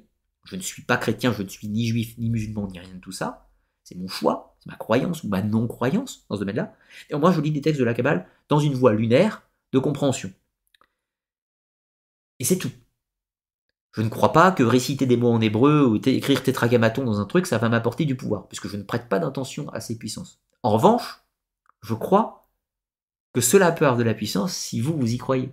Si vous vous y croyez, cela vous parle. Et si cela vous parle, c'est fait pour vous. Mais si vous n'y croyez pas, ça ne sert à rien de faire un rite kabbalistique. Vous voyez l'idée. Donc, il est important toujours, quand on se dirige vers une tradition, de bien faire la part entre ses croyances et qu'est-ce que propose cette croyance. Parce qu'il n'existe pas d'école ésotérique absente qui, possède une absence de croyance. Vous voyez l'idée toutes les traditions ésotériques possèdent un moule de croyances. Et c'est pas un reproche, c'est pour dire qu'il y a un moule de croyances. Et ce moule de croyances, il doit être compatible avec vos croyances à vous. Soit c'est vous qui allez changer sinon pour adhérer aux croyances du groupe, soit c'est le groupe qui va changer pour adopter vos croyances à vous. Ce qui n'arrivera pas, vous, vous doutez bien. Et quand je vous dis tout ça, en fait, je ne fais que vous dire avec mes mots ce que disait l'occultiste Dion Fortune, à la fin du enfin au début du XXe siècle en l'occurrence. Donc, attention au tourisme ésotérique. C'est le gros problème du New Age. Aujourd'hui, on va un peu partout, on colle des concepts un peu dans tous les sens, mais attention au cadre culturel. Les traditions ésotériques possèdent des cadres culturels et des cadres de croyance. Voilà, tout simplement. Et on en arrive au dernier point, au dernier point qui est la réintégration. Ou les... Euh, oui, j'ai oublié le temple de haute science, mais qui va mener à l'autre, évidemment. Oui, je corrige mon tir. Quand on est toujours de tradition un peu plus lunaire, comme moi, on peut considérer que l'agno se trouve dans un temple. Un temple au sens euh, imaginaire, pas un temple physique, vous, doutez bien. Un temple imaginaire. Par exemple, les rosicruciens appelaient ça le temple, euh, le tombeau de Christian Rosencrux. Pierre Piob, occultiste de son état, disait, appelait ça le temple de la haute science. Il considère que dans ce temple de la haute science, il y a cinq portes.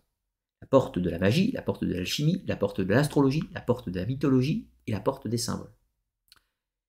Chacun permet d'entrer dans le temple et de graviter après dans toutes les différentes zones. Ça, ça vous illustre bien l'idée d'une tradition lunaire qui dit que l'accès à la gnose, c'est plusieurs chemins, c'est plusieurs voies, c'est plusieurs labyrinthes et couloirs à l'intérieur de tout ça, mais qu'il y a des portes d'entrée. Et elles sont différentes. Et c'est pas grave. Chacun a sa porte d'entrée, ses préférences, ses voies d'accès, tout ce que vous voulez. D'où la multiplication des traditions, en l'occurrence. Mais le but est toujours le même. Accéder à l'intérieur du temple de la haute science, ce qui, là, accès à la connaissance, permet, quel que soit le nom de la tradition, l'éveil mystique. L'éveil mystique qui était initial chez l'adepte de la tradition solaire, vous vous rappelez, eh bien, l'adepte de la tradition lunaire, par un chemin beaucoup plus long et beaucoup plus détourné et beaucoup plus chiant, va arriver à la fin à la même expérience mystique. C'est le principe. Un grand merci à Eggy pour ton, euh, ton type à l'instant. Donc, vous voyez l'idée, le but du gnostique, quelle que soit sa confession, quelle que soit sa croyance, quelle que soit sa tradition, quelle que soit sa religion, quel que soit son pays et sa langue et euh, la couleur de ses cheveux, a toujours le même but, à la fin, comprendre le grand inconnu, avoir l'expérience mystique, l'illumination, la satori, vous l'appelez comme vous voulez, mais qui a pour but de lui faire, de lui donner la connaissance de ce plan gnostique, ce plan divin, ce nirvana, vous l'appelez comme vous voulez. Mais c'est ça le cœur et le but de la gnose. Oui, c'est un mot valise, à défaut d'autres mots. Il possède d'autres noms suivant les traditions.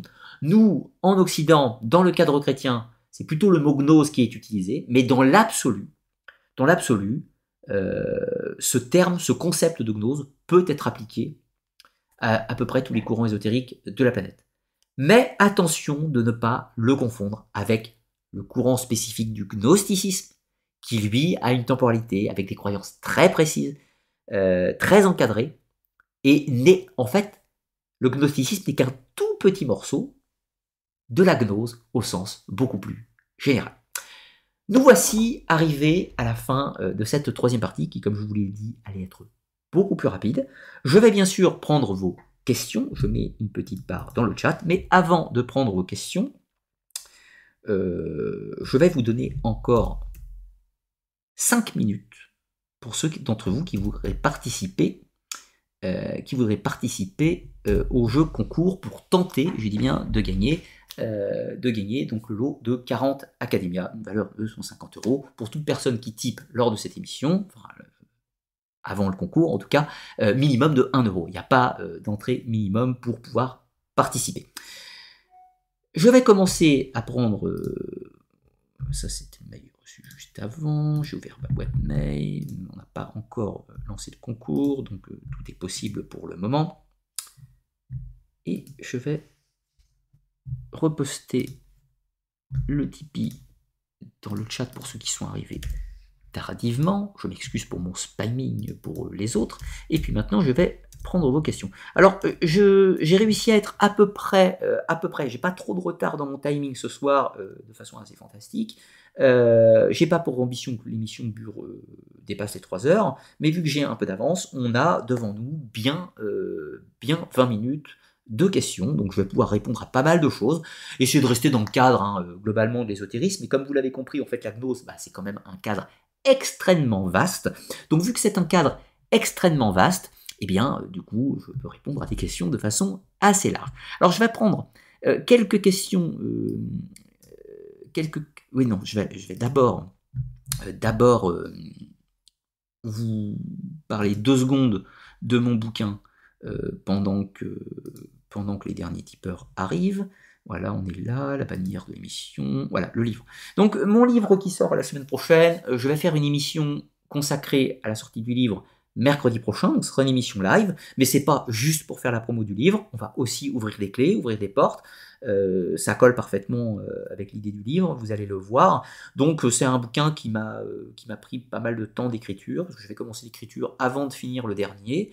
Il est à peu près de la même longueur que l'autre, hein, c'est un, bouquin que je, que je pense assez complet. Là où je suis content, c'est que bah, j'ai plus d'aisance pour l'écriture encore que que depuis lors. Donc j'ai gagné en maturité dans le style d'écriture, j'ai gagné en précision, donc je me suis amélioré, du moins je l'espère, et donc voilà, j'espère que c'est un travail qui, vous conviendra. Aujourd'hui, l'émission de ce soir, on était un peu en diagonale de, ce livre, puisque ce, ce, livre, on va parler spécifiquement euh, des rites d'initiation, des traditions initiatiques à proprement parler. On va parler des cultes à mystère, parler de la franc-maçonnerie, de l'occultisme, euh, des rose-croix, du martinisme, on va parler euh, du bouddhisme ésotérique, on va parler de la santeria, du voodoo, etc. c'est pas un catalogue, hein, c'est pas un catalogue de rites, je vous le dis d'avance. même si je décrypterai tout ça, c'est pas un catalogue où il s'agit pas d'énumérer comme une encyclopédie les rites, il s'agit de parler du processus de façon globale en établissant des comparaisons entre ce que l'on connaît et ce que l'on peut analyser, bien entendu. Ce n'est pas un livre qui se découpe on parle chronologie historique, à un moment on va être obligé de parler des traditions de la préhistoire, la protohistoire, l'Antiquité, on aura un aspect chronologique sur certains aspects, mais l'idée c'est vraiment quand même d'aborder le sujet de l'initiation sous plusieurs angles. Voilà, vous le verrez. Mais je parle de tout ça la semaine prochaine. Euh, si l'envie vous en prend, vous pouvez déjà le précommander si vous en avez envie. Les liens sont en description de la vidéo. encore. Euh, voilà, voilà. Donc, euh, nous allons revenir, et encore 30 secondes. 30 secondes, et je vous parle du jeu concours. Je prends deux petites questions en attendant de lancer le concours. Question de Fab. Y a-t-il une voie médiane entre le solaire et le lunaire? C'est une très bonne question. Euh, en fait, je serais tenté de dire que c'est très lunaire euh, c'est très lunaire comme explication, ce que j'ai fait. Parce que c'est mon fonctionnement.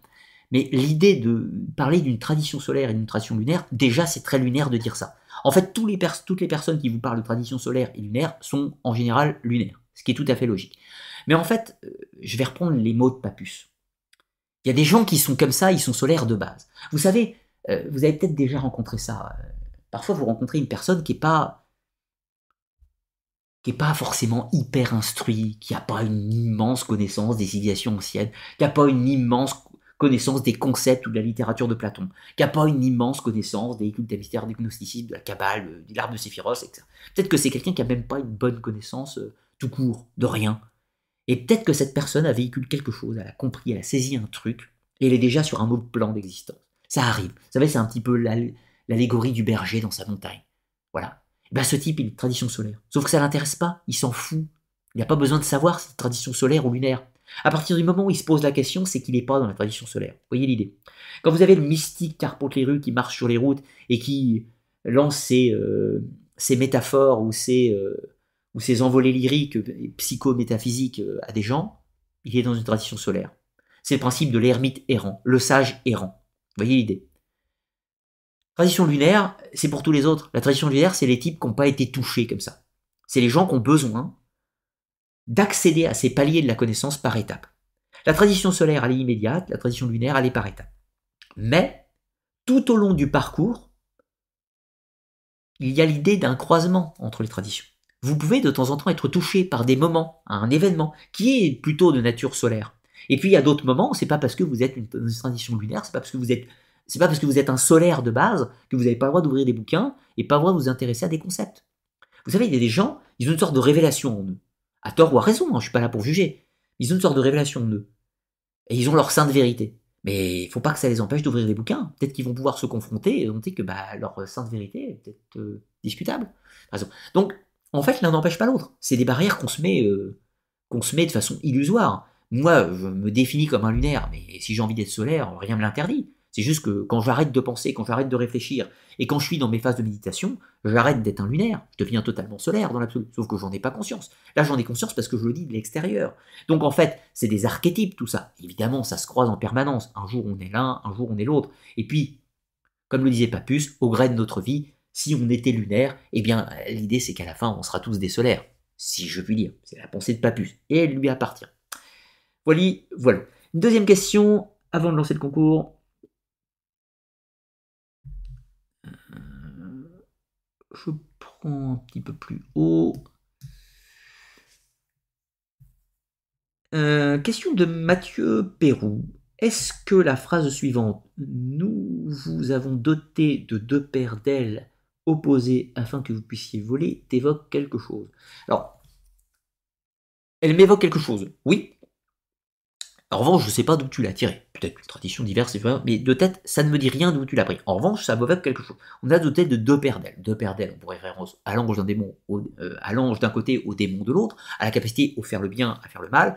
ça pourrait m'évoquer de façon immédiate l'idée du libre arbitre de l'homme. L'homme est, avec un grand H, en potentiel aussi bien démon que ange, et surtout aussi bien que Dieu puisque la potentialité de tous les possibles. Donc c'est ça que ça m'évoque, ta phrase. Mais ça, c'est une analyse personnelle à l'instant en la lisant, bien sûr.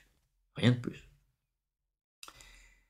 Alors, on va passer au jeu concours. Donc je vous rappelle, toutes les personnes qui ont typé jusqu'ici vont pouvoir répondre à la question. Il faut m'y répondre sur euh, la messagerie Tipeee, donc euh, voilà, tout simplement. Vous pouvez vous y préparer, tout simplement. Je vous montre euh, à l'instant une petite photographie. Vous avez ici une jolie demoiselle. Euh, suivant la raison de tableau, ce n'est pas Pandore c'est un autre personnage qui s'appelle Psyché. Donc vous vous doutez bien, si je vous le dis à l'instant, c'est que ce n'est pas la question que je vais vous poser. C'est beaucoup trop facile, bien entendu. Non, la question que je vais poser concerne le bonhomme qui est juste à côté, à savoir moi-même, euh, en train de regarder mes montagnes tarnaises, au loin, montagnes noires pour être précis, et euh, qui porte son kimono et son katana. Katana de Yaido. Yaido est une pratique d'un art martial chinois. Sauf que quand on fait du Yaido, on fait du Yaido par rapport à une tradition. Il y a des écoles de Yaido. Et il se trouve que moi-même, quand je travaille mes katas de Yaido, j'utilise ceux d'une tradition en particulier. Eh bien, si vous êtes capable de deviner euh, de quelle tradition il s'agit, eh bien, vous pouvez me l'envoyer sur Tipeee euh, et le premier qui répondra correctement gagnera le pack des 40 Academia. Pour ceux qui veulent courir très très vite, sachez qu'il y a la réponse dans un post que j'ai publié il y a quelque temps sur YouTube et il y a quelque temps sur Facebook où j'évoque le nom de la tradition euh, auquel je m'exerce. Voilà, voilà. Donc j'ouvre ma boîte mail étant ouverte, eh bien j'attends que quelqu'un apporte la bonne réponse. Et en attendant, je vais répondre à vos questions. Donc je pense que c'est pas très utile de laisser l'image beaucoup plus longtemps. Je vais donc revenir sur l'écran principal. Hop là, c'était là. Pardon, je me là un petit peu dans tous mes, dans tous mes icônes. Alors, euh, je reprends vos questions. Divine Bread, la franc-maçonnerie est donc une gnose de tradition lunaire. Bah, la franc-maçonnerie la franc-maçonnerie, déjà, est très plurielle. De ce que j'en sais, des livres que j'ai lus, et euh, vous savez, j'ai interviewé franc-maçon il y a quelques années de ça, j'avais invité Thierry Rodmack, donc Thierry Rodmack qui lui euh, est franc-maçon qui est dans les hauts grades, dans les hauts grades du rite français, euh, un système en 7 grades si je ne dis pas de bêtises. Or, je reprends ces mots, on disait la franc-maçonnerie est totalement plurielle. Lui, il définissait la franc-maçonnerie sous trois grands angles. La franc-maçonnerie sociétale, qui du coup n'est absolument pas une gnose, c'est une franc-maçonnerie politisée avec des combats sociaux euh, et avec des engagements divers et variés. C'est pas du tout une gnose. Ensuite, vous avez une maçonnerie dite traditionnelle, traditionnelle, donc qui se base sur une tradition donnée, en général un ésotérisme chrétien, en général. De ce fait, vous l'avez compris, la maçonnerie traditionnelle est une gnose, au sens gnose universelle, pas au sens gnosticisme. Et la troisième famille euh, maçonnique, toujours d'après Thierry Rodbat, était la franc-maçonnerie plutôt ésotérique. Ésotérique qui dit forcément euh, un aspect plus opératif, etc., sous-entendu dans le terme, en gros. Ben, que toutes les maçonneries sont opératives puisqu'ils ont des rites d'initiation, sauf que la portée de ce rite d'initiation est forcément différente suivant le courant de la maçonnerie. Donc, est-ce que déjà la franc-maçonnerie est une gauze Eh bien, ça dépend des courants, tout simplement. Et pas forcément du gnosticisme, hein, euh, à minima de la gnose, au sens très large, bien sûr.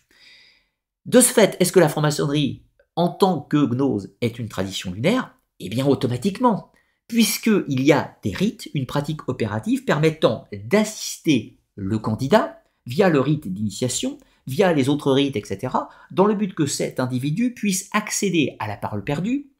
Vitriol visite l'intérieur de la terre euh, et en rectifiant tu trouveras la pierre cachée. Ça c'est dans le RE2A, le rite écossais ancien, etc.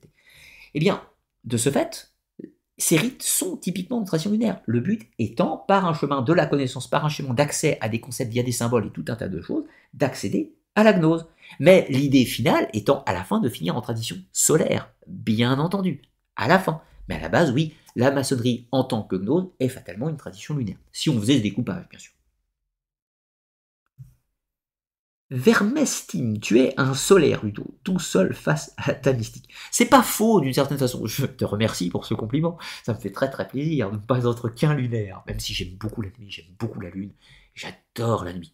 Euh, n'y voyez pas une chose maléfique, j'ai toujours aimé ce silence, euh, cette mélancolie euh, de la nuit, ça m'a toujours, ça va toujours captiver, si l'on peut dire. Alors, ensuite, y a-t-il d'autres questions? Lenny Cleva. Il est possible que j'en loupe, parce que mon chat, vous savez, redescend à des moments, ça saute dans le truc et je trouve pas forcément tout. Lenny Cleva me demande la gnose au sens strict, c'est une idéologie philosophique. Et je relis la question. La gnose au sens strict, c'est une idéologie philosophique et spirituelle. Et tu mets un point d'interrogation. Euh, bah, je dirais qu'à la base, à la base de sa base, dans son essence la plus simple, la gnose est un concept philosophique. À la base, c'est un concept philosophique, mais qui a pour but d'illustrer un concept spirituel. Chez Platon. Donc voilà, à la base, euh, on est dans le raisonnement intellectuel, typiquement lunaire pour le coup. Mais ce raisonnement philosophique a pour but de nous illustrer un concept qui touche à la métaphysique et qui touche au divin ou au sacré, et donc à la voie spirituelle. Donc c'est là toute l'ambivalence du terme de gnose, où on est à cheval entre à une, une naissance philosophique à minima pour illustrer un concept qui ne l'est pas. C'est compliqué. Abydos, les chamans sont des mystiques de tradition solaire et leurs initiés de tradition lunaire. Hmm, je serais tenté de dire que les chamans, suivant les courants, sont sûrement certains d'entre eux de tradition solaire à la base, sans aucun doute, mais ils ont une pratique euh, tout à fait lunaire euh, au quotidien, en l'occurrence par les rites. Les rites chamaniques, hein, quand, c'est là, vous savez que c'est pour eux. Est-ce qu'un chaman, quand il tape sur ses tambours pour entrer en transe mystique, est-ce qu'il est dans une tradition solaire ou lunaire? Moi, je vous dirais une tradition lunaire. Mais euh, ça se débat. Il n'y a pas de réponse fermée.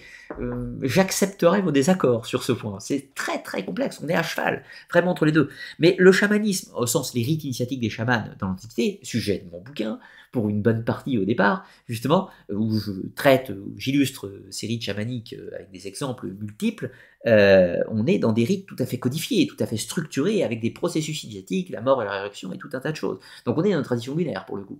Mais euh, il y a quelque chose d'assez solaire dans le chaman. Je serais tenté de dire que c'est pareil en fait.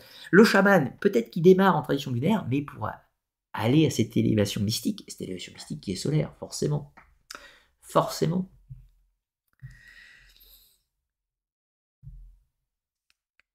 Farid, j'adore vos émissions.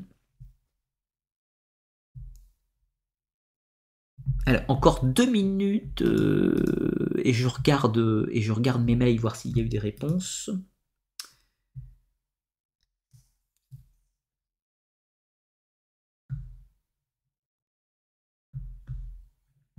Alors, euh, mon encore sauté, je me retrouve tout en haut. Euh, ça, j'ai vu.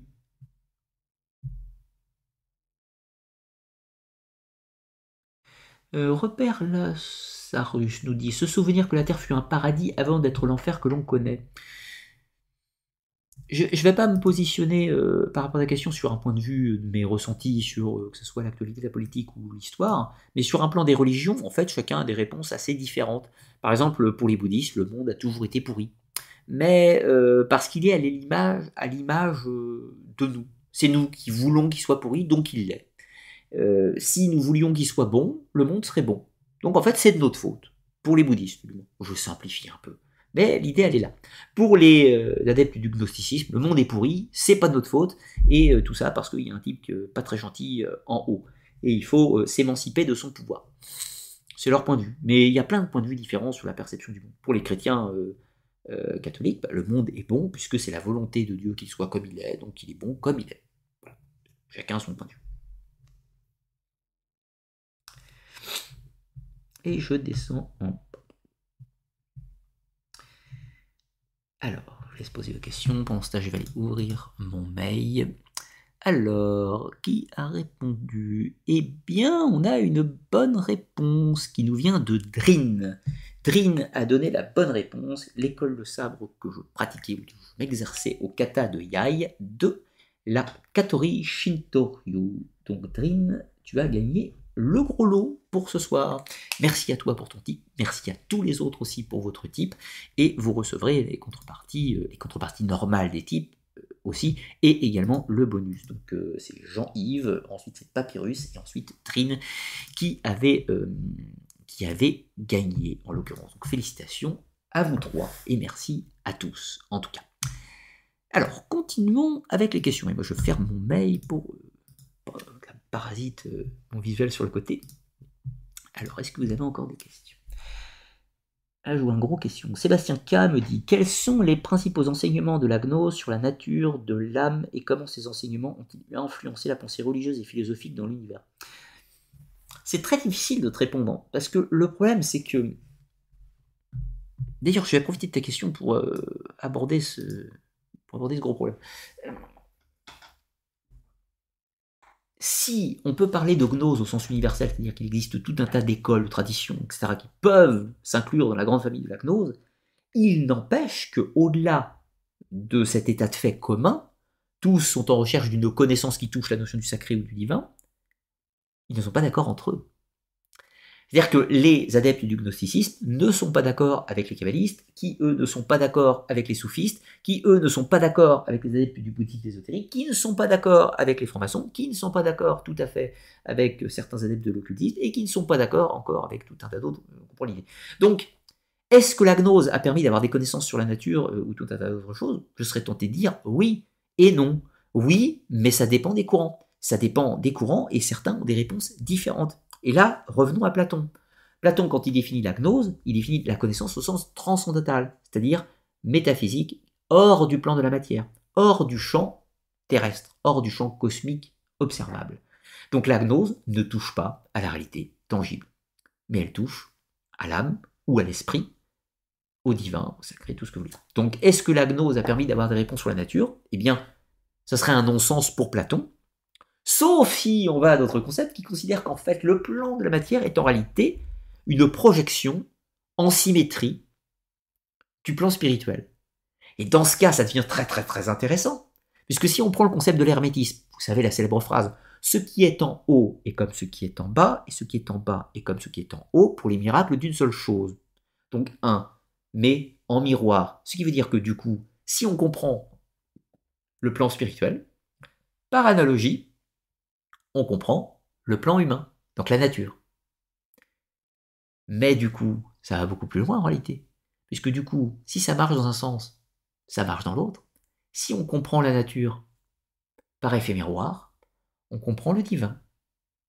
Fatalement.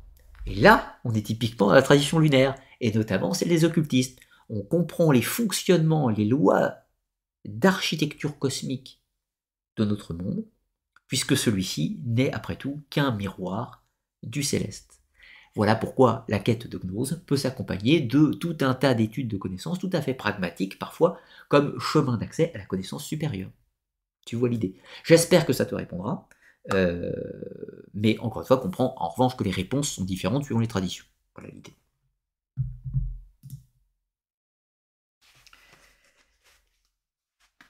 Euh, Robert Lazarus, toujours. Prométhée est allé voler le feu de la connaissance. Prométhée, Lucifer, même combat. Oui, oui, bien sûr, Prométhéen est typiquement une figure gnostique dans le cadre de la mystique grecque. Bien entendu.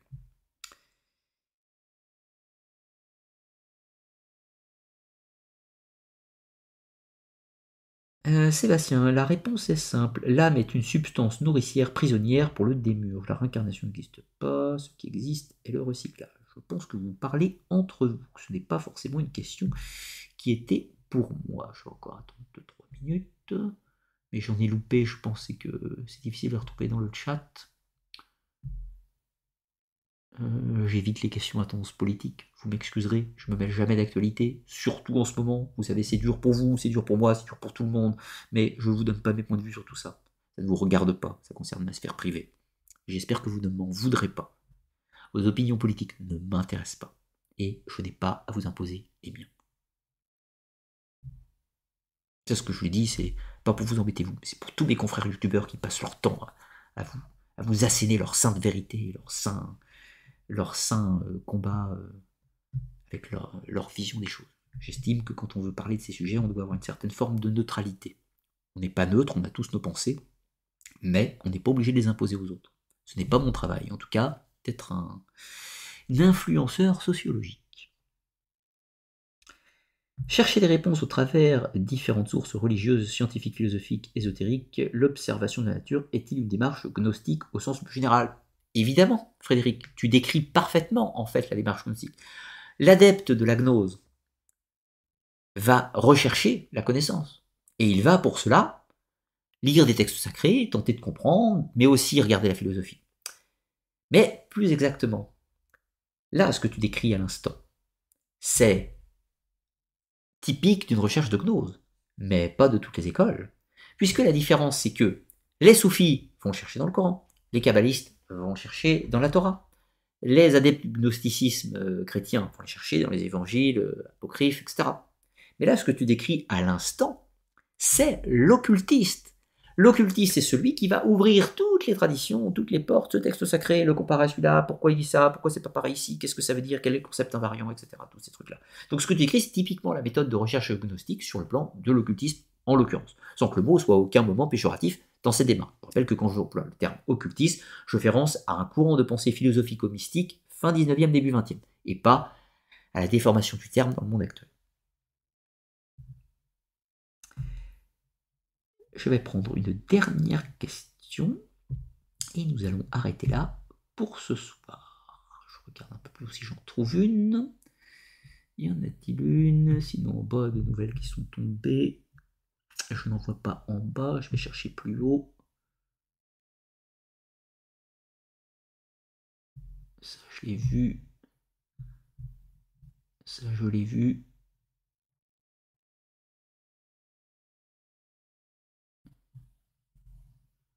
Euh, c'était bizarre, j'ai rien compris la question, je excuse, ça peut arriver des fois. Ça, je l'ai vu. Et bien, parce qu'il n'y avait pas beaucoup de questions. Et eh ben, c'est pas grave, il n'y aura pas de questions, je les ai pas vues, je m'en excuse. Si vous aviez posé des questions que j'ai loupées euh, malencontreusement, euh, ne m'en veuillez pas, c'est pas facile dans le chat, c'est un peu toujours compliqué. vous pouvez bien sûr les poser a posteriori de l'émission en commentaire sous la vidéo. Je tâcherai d'y répondre, euh, pas forcément tout de suite, mais je, m'emploierai à y répondre euh, autant que faire se peut. Dans tous les cas, pour ma part, moi j'espère que vous avez passé une bonne émission. Quelques petites sources bibliographiques euh, pour ceux qui le souhaitent, si ça veut bien marcher. Il semblerait que ça ne veuille pas marcher, c'est parce que je suis pas au bon endroit, sûrement. Clac, clac. Est-ce que ça. Non, ça veut pas. Eh bien, tant pis. Vous aurez la bibliographie en description de la vidéo, mais pas ici, c'est les petits caprices, euh, les petits caprices de mon logiciel d'encodage. Donc voilà, comme je vous disais, j'espère que vous avez passé une bonne soirée. Sujet assez léger, hein, on, a, survolé le jeu de la gnose, vous le comprenez bien.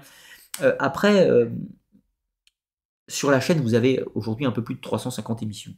Donc vous avez des vidéos sur certaines écoles ésotériques spécifiques. Vous avez des vidéos sur la franc-maçonnerie, vous avez des vidéos sur la Rose-Croix, vous avez des vidéos sur l'hermétisme, sur le sophisme, sur la cabale, sur le martinisme, sur les cultes à mystère et tout un tas d'autres choses. Je ne peux pas tout dire à chaque fois quand je fais une vidéo. La vidéo dure 3 heures, c'est long, mais ça n'empêche qu'on ne peut pas tout dire. On ne peut pas détailler spécifiquement la pensée mystique des Valentiniens, des Corpocrates ou de tout un tas de courants gnostiques divers et variés. C'est une émission qui se veut générique, un peu légère, on survole le sujet pour comprendre le mécanisme global, gnose universelle un petit peu, et ne pas la limiter surtout au seul courant du gnosticisme.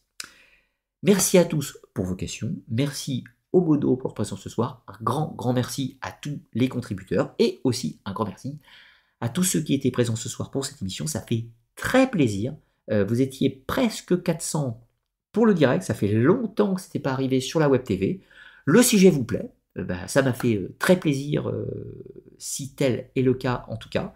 Euh, c'est pas forcément évident sur YouTube, vous savez, en ce moment, le référencement et tout, euh, parfois le film de la dernière fois.